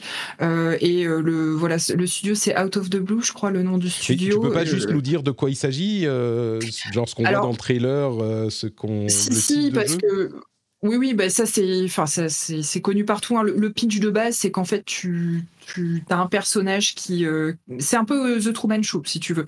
Sauf que euh, The Truman Show, Jimmy Carrey, il se rend compte tout seul qu'il est dans un, dans un, dans un, une télé-réalité géante et il essaye de s'enfuir tout seul. Alors que là, en fait, c'est l'inverse. C'est la personne qui est derrière le, les caméras, enfin qui est euh, backstage, euh, qu'il contacte pour lui faire comprendre qu'il est, dans un complot gigantesque et qui fait partie d'une télé-réalité qui va l'aider à s'échapper. Donc là, on le voit sur les vidéos, il y a un, espèce de gameplay asymétrique, mais c'est un jeu solo hein, où on incarne tour à tour les, deux personnages. et donc c'est un runner, enfin c'est pas vraiment un runner, c'est plus un, un, puzzle game. Et le but, il y a des phases de runner, il y a des phases de puzzle game, et le but c'est d'aider ce, ce personnage assez échappé et on le voit bien là dans le, dans la vidéo il y a une, esthétique rétro-futuriste années 70 qui est vraiment hyper réussie. Et, euh, et voilà. Je peux pas en dire beaucoup hmm. plus mais euh, c'est très agréable à jouer. Et enfin visuellement je trouve que c'est incroyable ce qu'ils ont réussi à faire euh, les ambiances, la DA globale, elle est, elle est vraiment très très chouette. Et ça, pour moi, c'est vraiment les qualités qu'on avait déjà pu goûter dans Call of Duty qui sont confirmées dans ce, dans ce deuxième titre. C'est du, du, très très beau boulot. Euh, enfin voilà, j'ai hâte de pouvoir en parler euh, pour, pour en dire euh, vraiment beaucoup de bien. Quoi. Super. Ça s'appelle American Arcadia et ça sort le 15 novembre. et le dernier, alors là par contre, on revient en arrière. enfin en arrière, c'est un jeu qui est dispo depuis longtemps, c'est A Short Hike. Oui, alors euh, très rapidement, euh, vu que j'ai repris un abonnement euh, Game Pass pour Starfield que je n'ai pas encore fini, euh, j'ai euh, rattrapé mon retard sur A Short Hike, euh, qui était dispo dans la bibliothèque Game Pass, et j'ai adoré ce petit jeu. C'est une petite bulle de douceur. En fait, c'est tu, tu incarnes donc cette espèce de petit, je suppose que c'est un petit corbeau qui doit faire l'ascension. voilà, il doit partir en randonnée, donc il doit faire l'ascension d'une montagne. et en fait, c'est un peu comme si les créateurs d'Animal Crossing avaient fait un un espèce de petit de petits jeux stand-alone. Donc euh, tous les personnages sont anthropomorphes, euh, ils parlent tous en chit-chat, tu sais, blablabla, tu comprends mm. pas ce qu'ils disent. Enfin, c'est vraiment le même esprit qu'Animal Crossing. Euh, mais voilà, dans une, une petite histoire courte, c'est mignon comme tout. Et moi, la fin du jeu m'a ma surprise, enfin, il y a un message vraiment à la fin du jeu qui m'a beaucoup ému mhm. euh, et qui m'a prise par surprise. Et voilà, c'est un chouette petit voyage euh, si vous n'avez jamais eu l'occasion et que vous aimez bien. Alors là aussi, hein, c'est Indie the Game, faut pas se le cacher. Euh, que vous aimez bien les petites bulles comme ça de, douceur, c'est vraiment une très chouette petite expérience. Bah, tu vois, on montre, hein, ils ont gagné plein de prix et franchement, mhm. c'est mérité. C'est un jeu qui, qui, date pas d'hier. Hein. Euh, Short High, qui ah est sorti il y a trois ans. Je regarde le trailer, c'est trois ans, ouais, c'est ça. Donc euh, non, non, vraiment gros, gros retard, mais... Euh, ouais, il est sur ma liste depuis tellement longtemps, mais bon, il y a d'autres jeux à faire. Hein. Il y a Overwatch à jouer pour la 125e heure sur le même perso, tu vois. Je comprends. Il y, a, y a, des arguments comme ça que tu peux pas, bah, qui sont imbattables. Exactement. Super, bah merci pour euh, tes réactions, tes avis sur ces jeux-là. Euh, de mon côté, bah on revient un petit peu vers euh, Blizzard parce que j'ai essentiellement joué à Warcraft Rumble, mais je vais dire un petit mot sur Maoga, Manga, qui est le nouveau personnage de Overwatch et qui est un tank. Ça faisait longtemps qu'on n'avait pas eu de tank depuis le lancement d'Overwatch 2 et qui est vraiment qui a un design super cool. Manga, ça veut dire euh, euh, montagne. Euh, et, et c'est en maori et c'est hyper hyper bien designé ce perso. Au niveau du design, euh, il a deux mitrailleuses lourdes euh, qui, auxquelles il a donné des noms. Il y en a une qui euh, enflamme, l'autre qui rend des points de vie quand on fait des dégâts critiques, ou alors qu'on tire sur une, un ennemi enflammé. Et du coup, c'est un tank qui a du hit scan, donc il peut cibler très précisément les ennemis. Par contre, le truc qui était cool, c'est que pendant le week-end de la BlizzCon, non seulement il était jouable à la BlizzCon, mais il était également jouable partout pendant deux jours. Il n'est pas encore disponible pour de bon, mais euh, il, est, euh, il était disponible pendant deux jours. Le truc, c'est que je comprends pas, si on parle un petit peu en langage de euh, jeu d'équipe, c'est un tank, mais pour tenir les dégâts, il a quasiment aucun outil, donc je comprends pas comment il marche en fait. J'y arrivais pas. Moi, je mourrais tout le temps. Je pense que c'est un tank qui est très très très difficile à jouer, ou alors faut jouer euh, derrière les, euh, les, les coins, tu vois, et se planquer dès que tu perds un petit peu de points de vie. Je j'ai pas réussi. Euh, je suis pas spécialiste du tank non plus, mais le design du perso est vraiment cool. Il est énorme. Il a les tatouages maoris qui ont été faits par des vrais artistes maoris. le, le trailer est marrant il fait le beau, il fait, euh, il monte ses muscles et puis les, ses, coéquipiers sont genre mais qu'est-ce que tu fais Le male gaze. c'est ça. on dirait euh, Bastion mais en beaucoup plus mobile du coup dans le gameplay. Euh. Ouais, ou bon, c'est juste qu'il a des mitrailleuses, quoi. mais c'est un. Oui, il a des mitrailleuses, je dirais pas que c'est Bastion. Deux grosses mitrailleuses, moi, ça m'a fait penser. Quand, tu vois la vue FPS, ça me faisait un peu penser. un petit peu. Ouais, un petit peu, peut-être, ouais. Euh, mais donc, voilà, il est, il, est, il est marrant à voir ce qu'il donnera. Moi, je crois que je réussirai pas à, bien jouer. Euh, les deux persos supplémentaires qu'ils ont montrés, il y avait un DPS et un euh, soigneur. Et moi, comme je, vous le savez, je suis plutôt soigneur. Euh, mais il y a un soigneur qui s'appelle Space Ranger, ou un truc comme ça, qui vient de la colonie de Mars. Enfin, c'est, j'ai très très hâte de voir ce que ça donne. C'est genre un mélange entre euh, Evangelion et un, animé, et un, c'est une, euh, une, nana. Enfin bref, très cool. Donc ça, c'était pour Overwatch 2. J'ai joué un petit peu avec Moga, mais j'ai surtout, j'ai surtout passé du temps sur Warcraft Rumble. Alors, on, le mentionnait ici et là, Warcraft Rumble, c'est un jeu mobile dans l'univers de World of Warcraft qui est en test depuis presque un an, au moins six mois, dans différents pays du, monde, en soft launch en fait. Et depuis une petite semaine, il est dispo partout dans le monde. Et c'est un jeu dont on peut se méfier avec, enfin avec tort ou à raison, mais évidemment, un jeu mobile, euh, Warcraft ou pas, Blizzard ou pas, peut-être encore plus parce que c'est Blizzard et Activision Blizzard, on peut avoir des raisons de se méfier. J'aimerais rappeler que Diablo Immortal, oui, il a un modèle euh, d'affaires, un modèle de monétisation qui est critiquable parce que en pratique, eh ben, l'essentiel du euh, business model, c'est on achète des loot box qu'on va ouvrir quand on finit une faille, en gros un donjon, et euh, on peut avoir plus de chances d'avoir des objets puissants quand on finit le donjon en ayant payé. Donc, surtout en PvP, c'est totalement légitime de dire que c'est du pay to win. Et là, vous allez me dire, bon ok, euh, Warcraft Rumble, est-ce que c'est du pay to win?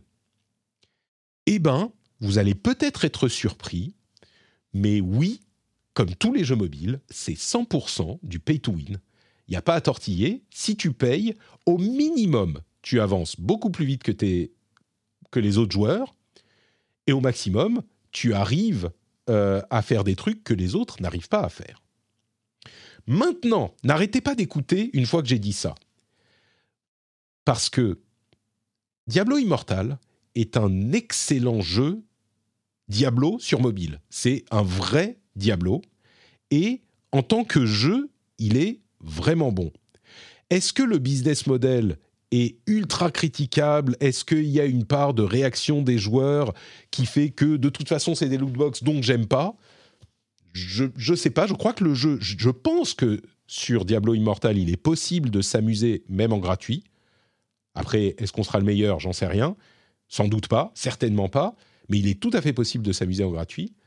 Je crois que Warcraft Rumble euh, et dans une catégorie où au minimum, on peut énormément s'amuser sans payer un sou. Vraiment. Et moi, je me suis tellement amusé sur les premières heures qu'il y a un pack qui se débloque au bout de quelques heures. Je vais parler du gameplay dans une seconde. Hein. mais il y a un pack qui se débloque au bout de quelques heures de jeu et qui vous propose pour 20 euros d'avoir, c'est comme une sorte de paiement pour euh, Battle Pass, où on a plus de certaines monnaies en jeu, du gold, du, de l'expérience, tout ça, genre 50% euh, de plus, donc ça nous permet de progresser beaucoup plus vite. Euh, et, mais c'est sur le compte à vie. Donc c'est vraiment genre, pour payer le jeu, c'est ambiance c'est un jeu, une sorte de shareware, tu peux l'essayer, et si tu veux, si tu l'aimes vraiment, si tu veux jouer euh, plus confortablement, sans avoir besoin d'attendre les refresh des trucs où tu peux avoir des trucs moins chers, euh, moins chers, je veux dire, en monnaie en jeu, bah, tu peux payer tes 20 euros, et ton compte est débloqué à vie avec ces bonus d'expérience et de monnaie. Et je suis pas du genre à payer ce genre de truc du tout. Mais je me suis dit, Là, c'est pas un truc que tu répètes ad vitam. Il y a aussi des trucs que tu peux répéter. Achète des packs de gold pour 10, 20, 100, 100 euros de gold et tu pourras débloquer plus de trucs. Oui, tu peux. Mais si tu payes ce truc, c'est un truc débloquable à vie qui fait que tout ce que tu gagnes, ben, tu en gagnes plus.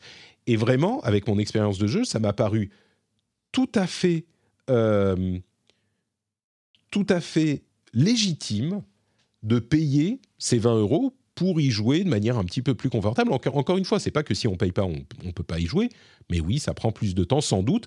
Je me demande même si c'est vraiment nécessaire de payer même pour y jouer, euh, parce que je crois qu'on peut tout à fait se démerder en free-to-play un petit peu à la manière de, je sais pas moi, euh, Marvel Snap ou euh, Hearthstone ou ce genre de jeu, où tu peux jouer en free-to-play, bon, bah, ça prend plus de skill. Moi, j'ai pas la skill pour compenser, arriver. Disons que tu n'arriveras pas au top du, du ladder PVP, à moins d'être un méga pro, mais tu peux quand même y jouer. Et là, c'est encore plus le cas parce qu'il y a une très longue aventure en PVE. Euh, donc, tu as une longue campagne en PVE avec en plus des quêtes à faire, des donjons, etc., qui te donnent toujours quelque chose à faire que tu peux faire plus ou moins, euh, même si tu, si tu n'as pas, euh, si tu payes pas beaucoup, quoi, ou même si tu payes pas du tout. Alors, bref, j'évacue la question du business model euh, avant, parce que je pense que c'est important, mais je vous en... Enfin, comment dire C'est le monde dans lequel on vit maintenant, quoi. Et il y a des jeux qui sont bons, qui sont, oui, avec microtransactions, mais relativement respectueux de votre temps. Je veux dire, il n'est pas plus ridicule de payer un petit peu pour un jeu mobile que de payer pour un Battle Pass. Quoi. Moi, ça me paraît pas... Euh, si on peut mettre 10 euros euh, dans un Battle Pass tous les quelques mois ou de temps en temps quand on a envie, bah, il me paraît pas ridicule de mettre 5-10 euros dans un jeu mobile aussi. Le problème, évidemment, c'est quand on, on veut Enfin, c'est cette mécanique qui est un peu vicieuse de bah, tu peux mettre une infinité d'argent pour continuer à progresser ton gameplay. C'est là le problème. c'est là que ça devient dangereux. Et évidemment que c'est vrai. Et j'en reparlerai peut-être dans une seconde. Mais c'est pas nécessaire. Donc si voilà, vous avez les infos maintenant, vous savez. Mais bon sang, qu'est-ce qu'il est fun Warcraft Rumble, vraiment. Hein. C'est peut-être parce que mes enfants étaient malades aussi et que j'avais genre euh, que quelques minutes à consacrer au jeu ici et là, que ça a plus fonctionné sur moi dans ce contexte. Mais il n'empêche. Alors, j'en viens au jeu lui-même. De quoi il s'agit? C'est une sorte de Clash, of, euh, de Clash Royale-like. Pour ceux qui ne savent pas, euh, c'est un type de jeu où on est entre Tower Defense et Tower Offense. C'est genre un mélange des deux en même temps contre un adversaire, soit contrôlé par l'ordinateur, soit en PvP, donc soit en PvE, soit en PvP. Et on a euh, des aires de jeu plus ou moins grandes, avec différentes bases, différents pièges, différentes ressources, etc. Et différentes unités qu'on va mettre sur la carte qui vont avancer toutes seules comme dans un Tower Defense ou dans un Tower Offense, euh, qui vont avancer toutes seules et qui vont avoir différentes propriétés. Il y en a qui sont volantes, il y en a qui font des attaques à distance, il y en a qui sont plus tanky, il y en a qui, sont juste des sorts, etc. etc. Et donc l'idée, c'est de stratégiquement, parce qu'il y a vraiment un élément stratégique, de réussir à aller casser la, mâchoire du boss d'en face avant que lui n'ait cassé notre base à nous. Euh, c'est un principe simple, mais pour ceux qui s'en souviennent, il y a, je ne sais plus, 5-6 euh, ans, euh, quand, Clash Royale a été lancé, je, vous disais, j'en suis convaincu, je m'en souviens dans cette émission, je vous disais, Supercell, oui, c'est des jeux mobiles, oui, il y a de la monétisation, mais ils font des vrais bons jeux. C'est peut-être l'une des seules boîtes mobiles qui fait des vrais jeux qui sont des jeux. Et Clash Royale, c'était un exemple de ces jeux qui sont super bons, quoi, qui sont juste des, juste des bons jeux de joueurs. Et ben là, on est dans ce thème.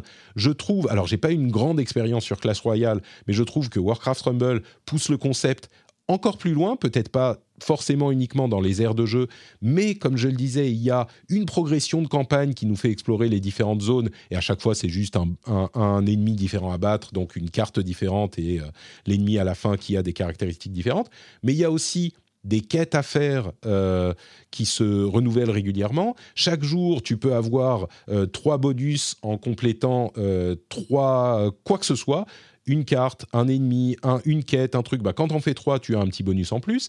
Il y a à un certain niveau les donjons qui se débloquent, qui sont un petit peu plus, euh, un petit peu plus difficiles encore, etc., etc. Donc, tu as toujours quelque chose de fun à faire. Vraiment, il y a des trucs qui sont un petit peu difficiles, il y a des trucs qui sont faciles.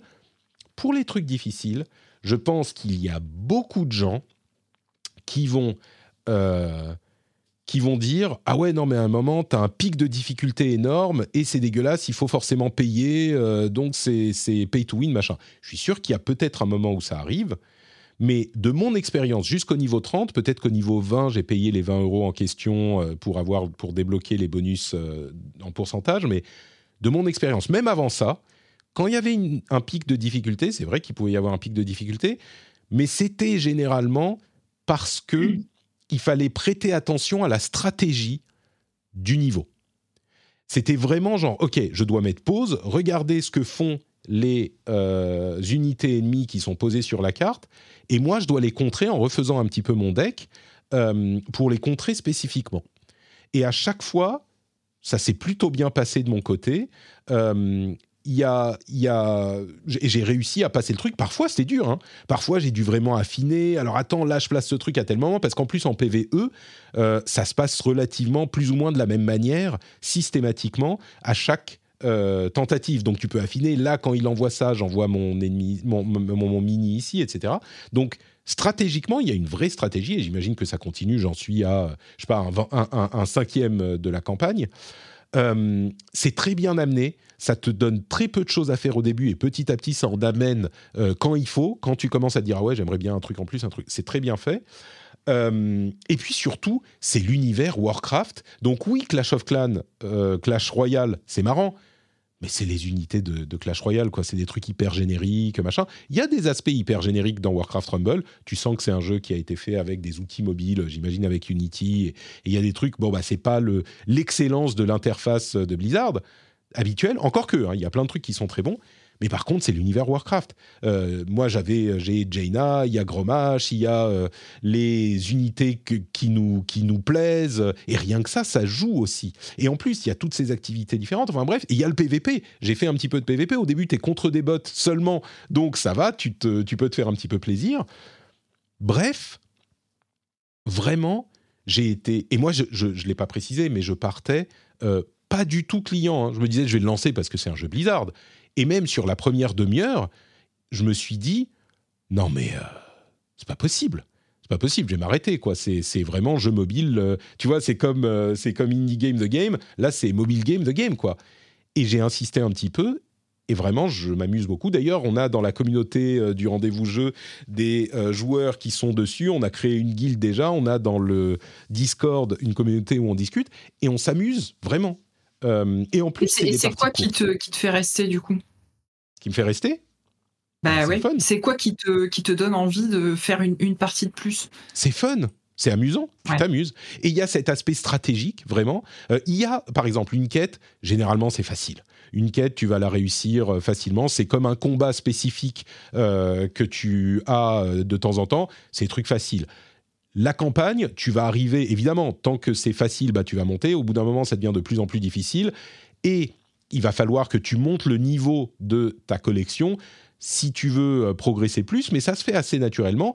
Mais il y a aussi cet aspect stratégique où bah, parfois, tu as un combat, euh, c'est compliqué, il faut que tu réfléchisses. Il y a l'aspect stratégie, genre RTS limite, tu vois tu dis, OK, donc lui, il utilise plutôt des unités volantes, donc il faut que j'ai telle unité, mais il a tel truc qui arrive à tel moment, donc il faut que je chope plutôt tel euh, truc d'unité pour euh, euh, compenser. Puis au bout d'un moment, il y a des talents qui arrivent dans le truc. Enfin, c'est fun, vraiment. C'est juste, tu passes un bon moment de jeu vidéo, quoi. Pourquoi tu joues à n'importe quel jeu vidéo? Bah, c'est pour ça que j'y joue, je joue à celui-là.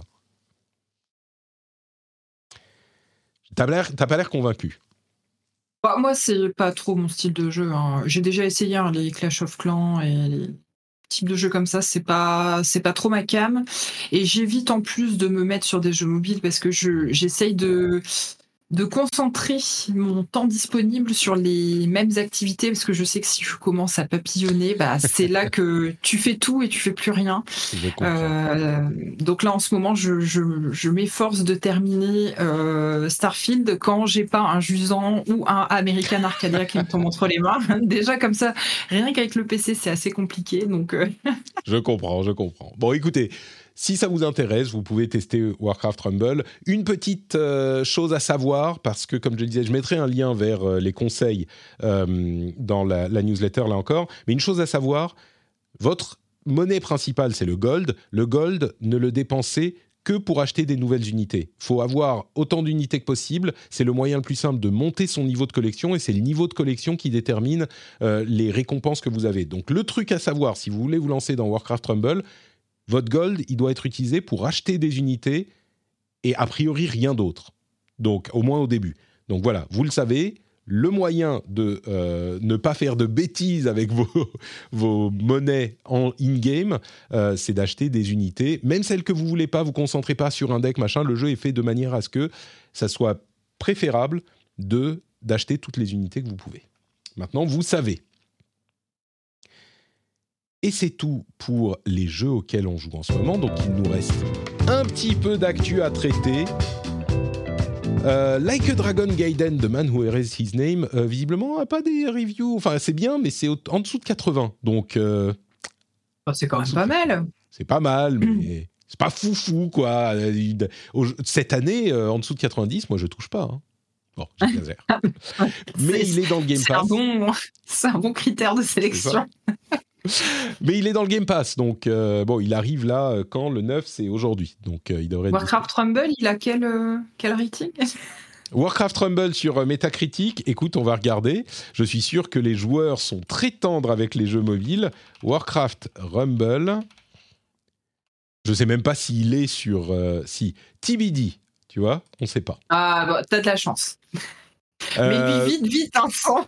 je, suis, je suis assez convaincu que euh, la plupart des joueurs seront assez énervés contre Warcraft Rumble pour lui mettre des, mauvaises notes. Euh, la grande news, la grande news qui est une annonce d'annonce euh, de cette semaine, enfin la grande news, la grande news qui n'est pas une news principale parce que quand même, il ne faut pas déconner, c'est qu'on devrait avoir un trailer pour GTA 6 la semaine, pas la semaine prochaine, début décembre. On ne sait pas quand exactement, mais c'est vraiment l'annonce d'annonce. Comment dire? Il y a plein de gens qui disent Waouh, c'est bon, vous nous saoulez avec euh, Rockstar, euh, on s'en fout, c'est pas la, news de l'univers. Ou euh, au contraire, des gens qui disent Le monde va s'arrêter, tout le monde va regarder ça bah, c'est un énorme, enfin c'est sans doute, c'est l'un des plus gros jeux de l'industrie du jeu vidéo. Oui, évidemment que c'est un événement. Arrêtez de nous saouler avec vos mais, mais non, on s'en fout. Il y a plein de jeux qui sortent tout le temps, on s'en fout de Rockstar. Mais c'est pas une attaque contre vous. C'est un gros jeu, c'est un événement. Oui, toute l'industrie va regarder. Oui, il y aura d'autres jeux qui vont sortir aussi et qui vont se vendre. Mais l'annonce de GTA 6, c'est un événement. GTA 5 s'est vendu à, je sais plus, 150 millions, peut-être, enfin plus de 100 millions d'unités. Oui, c'est gros. Et oui, GTA 6, c'est un événement. Et l'annonce d'annonce, c'est un peu ridicule. Mais euh, étant donné que Jason Schreier, qui est pour le coup un type à qui on peut faire confiance, commençait à dire eh, J'entends que mes sources me disent qu'il y aura une annonce bientôt. Et eh ben Rockstar a été obligé de confirmer pour pas laisser les rumeurs euh, ruiner leur annonce. Et eh ben c'est un événement. voilà. On parle quand même de, la suite du deuxième jeu le plus vendu au monde, quoi. Enfin, c'est un peu comme si euh, le, on annonce un Minecraft 2, tu vois. Par exemple ou une nouvelle extension pour World of Warcraft. Le monde s'arrête. Euh, la grande question, c'est est-ce qu'on aura une date avec ce trailer? Au bah, minimum, on aura une date. Alors, ça se trouve, c'est Une année peut-être. C'est a priori, c'est l'année prochaine, hein, mais euh, je pense qu'on aura une date. Euh, imagine, c'est un petit teaser, comme on nous dit dans la dans la chat room. C'est un petit teaser. Donc, on aura eu une annonce pour un teaser qui annonce un grand trailer ou une conférence de présentation qui annoncera une date. Bon, bref, bientôt notre longue attente. Moi, je vous j'étais à 6, euh, euh, je pourrais survivre sans, hein, on va dire. Et beaucoup, je suis sûr, sont dans notre... C'est ça le truc, c'est qu'il y a des gens qui confondent leurs sentiments à eux et euh, l'importance d'un truc. Même si moi, je m'en fous de FIFA, bah, quand il se passe un truc sur FIFA, c'est important dans l'industrie du jeu vidéo. Pareil avec Rockstar et GTA. Il y a eu un teaser Mass Effect euh, pour, le 7 novembre, N7 bien sûr, euh, le teaser qui n'apprend rien, sur lequel se sont déchirés des tonnes de, joueurs, machin. Bon, bah ok, on, a. Ça fait quoi 3-4 ans qu'il a été annoncé le prochain Mass Effect? Bon, on en saura plus bientôt, j'espère. Ouais, alors quand on voit la catastrophe qui a été Andromeda. Bah justement, ils, doivent se rattraper. Ben oui, oui, mais est-ce qu'ils vont y arriver, quoi? Ah, ça l'espoir est possible, l'espoir renaît. Je suis en ambiance euh, Blizzard là. Il y aura peut-être une, euh, une, Mass Effect Con qui va nous redonner espoir, je ne sais pas. Euh, je sais comment t'intéresser à Tekken 8. Ah bah oui. Il y a un, personnage, un nouveau personnage qui s'appelle Victor Chevalier, qui est oh. doublé par Vincent Cassel. Oh là là, alors, je l'ai vu hein, forcément tourner, mais putain, mais c'est. Et, tout le monde qui se fout de la gueule du, de l'acting de Cassel. Euh. Alors, d'un côté, je trouve que ça colle bien avec l'univers un peu décalé de, de Tekken. Le côté euh, on, too much, on en, fait, on en fait beaucoup trop, etc. Euh, du coup, ça colle bien avec son acting qui est ce qu'il est et qui mmh. fonctionne plutôt bien avec l'ambiance globale du jeu. Mais... Je peux, je peux faire écouter aux gens. Le lion de la rébellion. Très bien contacter Yggdrasil. Super. C'est une caractéristique. Je sais pas si. Alors attendez, ça fait un peu fort. Tu d'avance. Qu'est-ce qui me plaît dans le personnage de Victor Ouais, bon, voilà quoi. Euh, voilà. Bon, après, je, pourquoi Vincent Cassel? Je sais pas trop. Est-ce que ce, cet acteur-là a une aura particulière euh, Au Japon, peut-être. Ouais, au Japon, je, je sais pas. Euh, c'est compliqué de pas trouver des de trouver des acteurs français euh, dans la soixantaine qui est pas un passé problématique en ce moment. Donc Vincent Cassel fait partie des rares. Soixantaine? voilà, il a il a 50 Cassel, non? Ah, moi, j'aurais, j'aurais dit. dit euh, Vincent ah, bah, Cassel, âge. on, va, on va hein. voir tout de suite. 56, tu vois? Ouais, ok, autant pour moi. Mais euh, bon, c'est, toujours mieux que Depardieu, quoi, tu vois. c'est sûr que Victor Chevalier doublé par Depardieu, ça aurait pas eu la même résonance. Nous sommes d'accord. Euh, et entre parenthèses, la PS5 Slim, on a commencé à en, voir des exemplaires. Elle arrive, euh, elle arrive bientôt. Euh, l'info importante qui ressort de toutes ces, de toutes ces, enfin de la, de la, de l'unboxing, c'est pas un unboxing, mais un teardown de Dave 2D, Dave Lee, c'est que le slot, bon d'abord le support est super moche. Euh, comme on le savait, le petit truc, le pied là pour qu'elle tienne debout, euh, en, en, horizontal. Et en vertical, elle peut tenir même sans son stand à 30 euros. Mais surtout, le truc important, c'est que le compartiment euh, pour SSD, le slot de SSD est toujours là, toujours disponible. Donc là, à ce niveau, tout va bien. on parlait, oh, c'est vraiment le thème hein, Blizzard. Vous vous souvenez de Greg Street, Ghostcrawler Ça, je suis sûr que tu, ne connais que lui, SK Ghostcrawler. Ça me parle absolument pas. Alors, c'est l'un des développeurs hyper importants de l'histoire de World of Warcraft, qui était focalisé sur le PvP et qui était le visage euh, de World of Warcraft pendant très longtemps. Il communiquait énormément sur les réseaux sociaux. Il est parti chez Riot, et chez Riot, il faisait la même chose quand il était sur League, et sur le MMO, parce qu'il était directeur du MMO euh, de Riot, qui est toujours pas officialisé, enfin dont on ne sait rien, euh, et ben il était parti de chez Riot pour différentes raisons, il voulait se rapprocher de sa famille, etc. Euh, et il a annoncé l'ouverture d'un nouveau studio qui s'appelle Magic Pixelated Castle, Magic Pixel Castle qui va se concentrer sur le développement d'un nouveau MMO. Il croit vraiment au MMO. Il dit euh, oui, ok, il y a Riot, il y, euh, y, a World of Warcraft, mais nous, on veut aussi faire un MMO. Ils veulent faire un développement en public. Il est très, très ouvert sur la communication. Et je suis curieux de voir ce que ça donnera. Il y a Brian Olinka qui l'a rejoint, qui est aussi un ancien de Blizzard sur le PvP. C'est marrant de voir les, les, super teams qui se forment ailleurs que chez, que chez Blizzard. Euh, et, voilà, donc je serais très curieux de voir ce que ça donnera à terme. Il est sympa en plus, Greg Street, je le connaissais un peu à l'époque euh, de Blizzard. Et très curieux de voir. Évidemment, c'est financé par NetEase, donc euh, ça, ça ne surprendra personne. Et d'ailleurs, ça me fait penser que je, me demande ce que fait Jeff Kaplan après Overwatch. Papa Jeff, on ne sait toujours pas ce qu'il fait. Je pense que son, son, son non-compete a été... Euh, est passé, quoi. C'est terminé. On sait toujours pas ce qu'il fait. Je, me demande pourquoi il se fait si petit. Bref. Effectivement. Alors, je suis désolée, j'ai un imprévu. Euh, je vais finalement devoir, tu dois partir. Ok. j'ai mon, mari qui est en, galère avec une, livraison euh, sur le trottoir, si vous voulez tout savoir, et il s'en sort pas tout seul et il m'appelle à l'aide. Donc, il n'y a pas de souci. Merci beaucoup, Eska. On te fait de grosses bises. Escarina sur euh, X.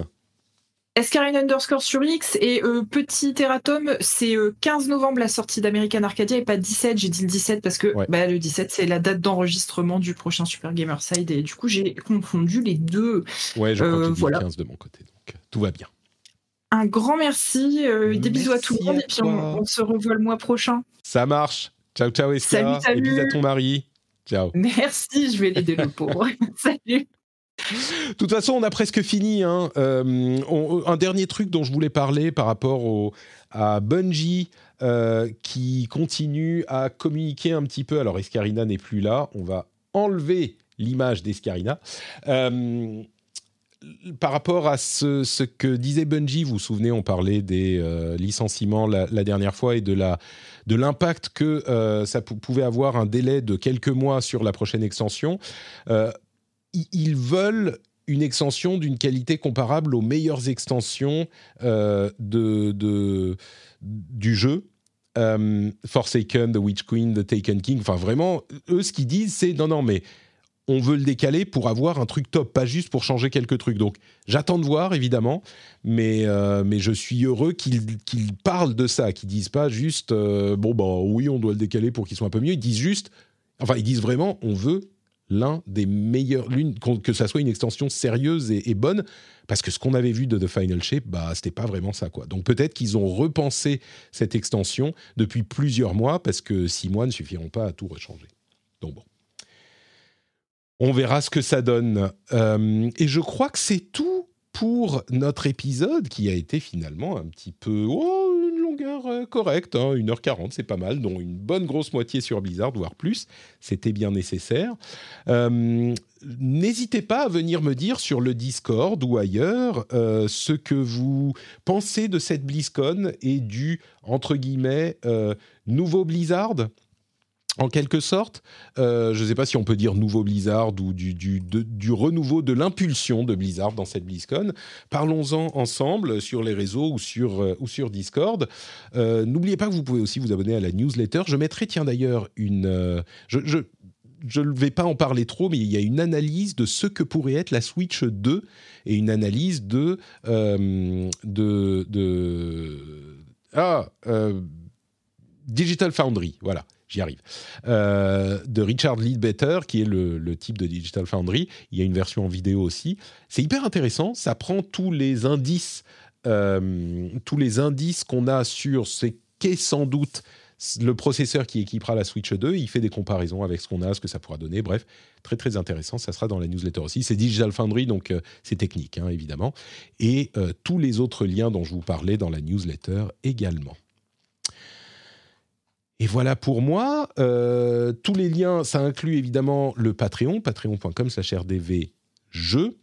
Si vous appréciez l'émission, vraiment, euh, c'est quelque chose qui est important de, penser au moins à euh, y contribuer parce que bah, ça compte. Hein, j'en parle souvent, mais c'est vrai que c'est pas un détail. Vous pouvez le faire maintenant depuis votre mobile. vous pouvez le faire en rentrant chez vous quand vous mettez les clés dans le bol ou si vous n'avez pas de bol, quand vous les accrochez au crochet. Certains se reconnaîtront. Euh, et ben vous pouvez l'utiliser comme signal pour vous souvenir que il faut aller sur patreon.com slash rdvjeux et regarder de quoi il s'agit, avoir les bonus, les, trucs sans pub, tout ça. Et j'espère que ça euh, vous convaincra. On va faire peut-être un petit after show où je voudrais parler un petit peu plus de, cette histoire de grind et de fun euh, dans les jeux mobiles, mais pas que, que, dans les jeux mobiles, même dans les MMO. Euh, parce qu'il y a une réflexion intéressante à avoir là-dessus, jusqu'où on va et pourquoi on fait ce qu'on fait. je me dis que ça ferait un bon petit sujet d'after Hi, my name is Danny Pellegrino from Everything Iconic, and I'm excited to talk to you about Club Med. Club Med operates beach and mountain resorts and is the best all inclusive getaway for families. They have Club Med Punta Cana, their flagship family resort, and many other options in Mexico, the Caribbean, and around the world. Club Med are the pioneers of the all inclusive concept, which is the best way to vacation. Great for families, groups, or even solo travelers looking for land and water sports, delicious food food, and a place to make unforgettable memories. Visit clubmed.us, call 1 800 Club Med, or your travel advisor.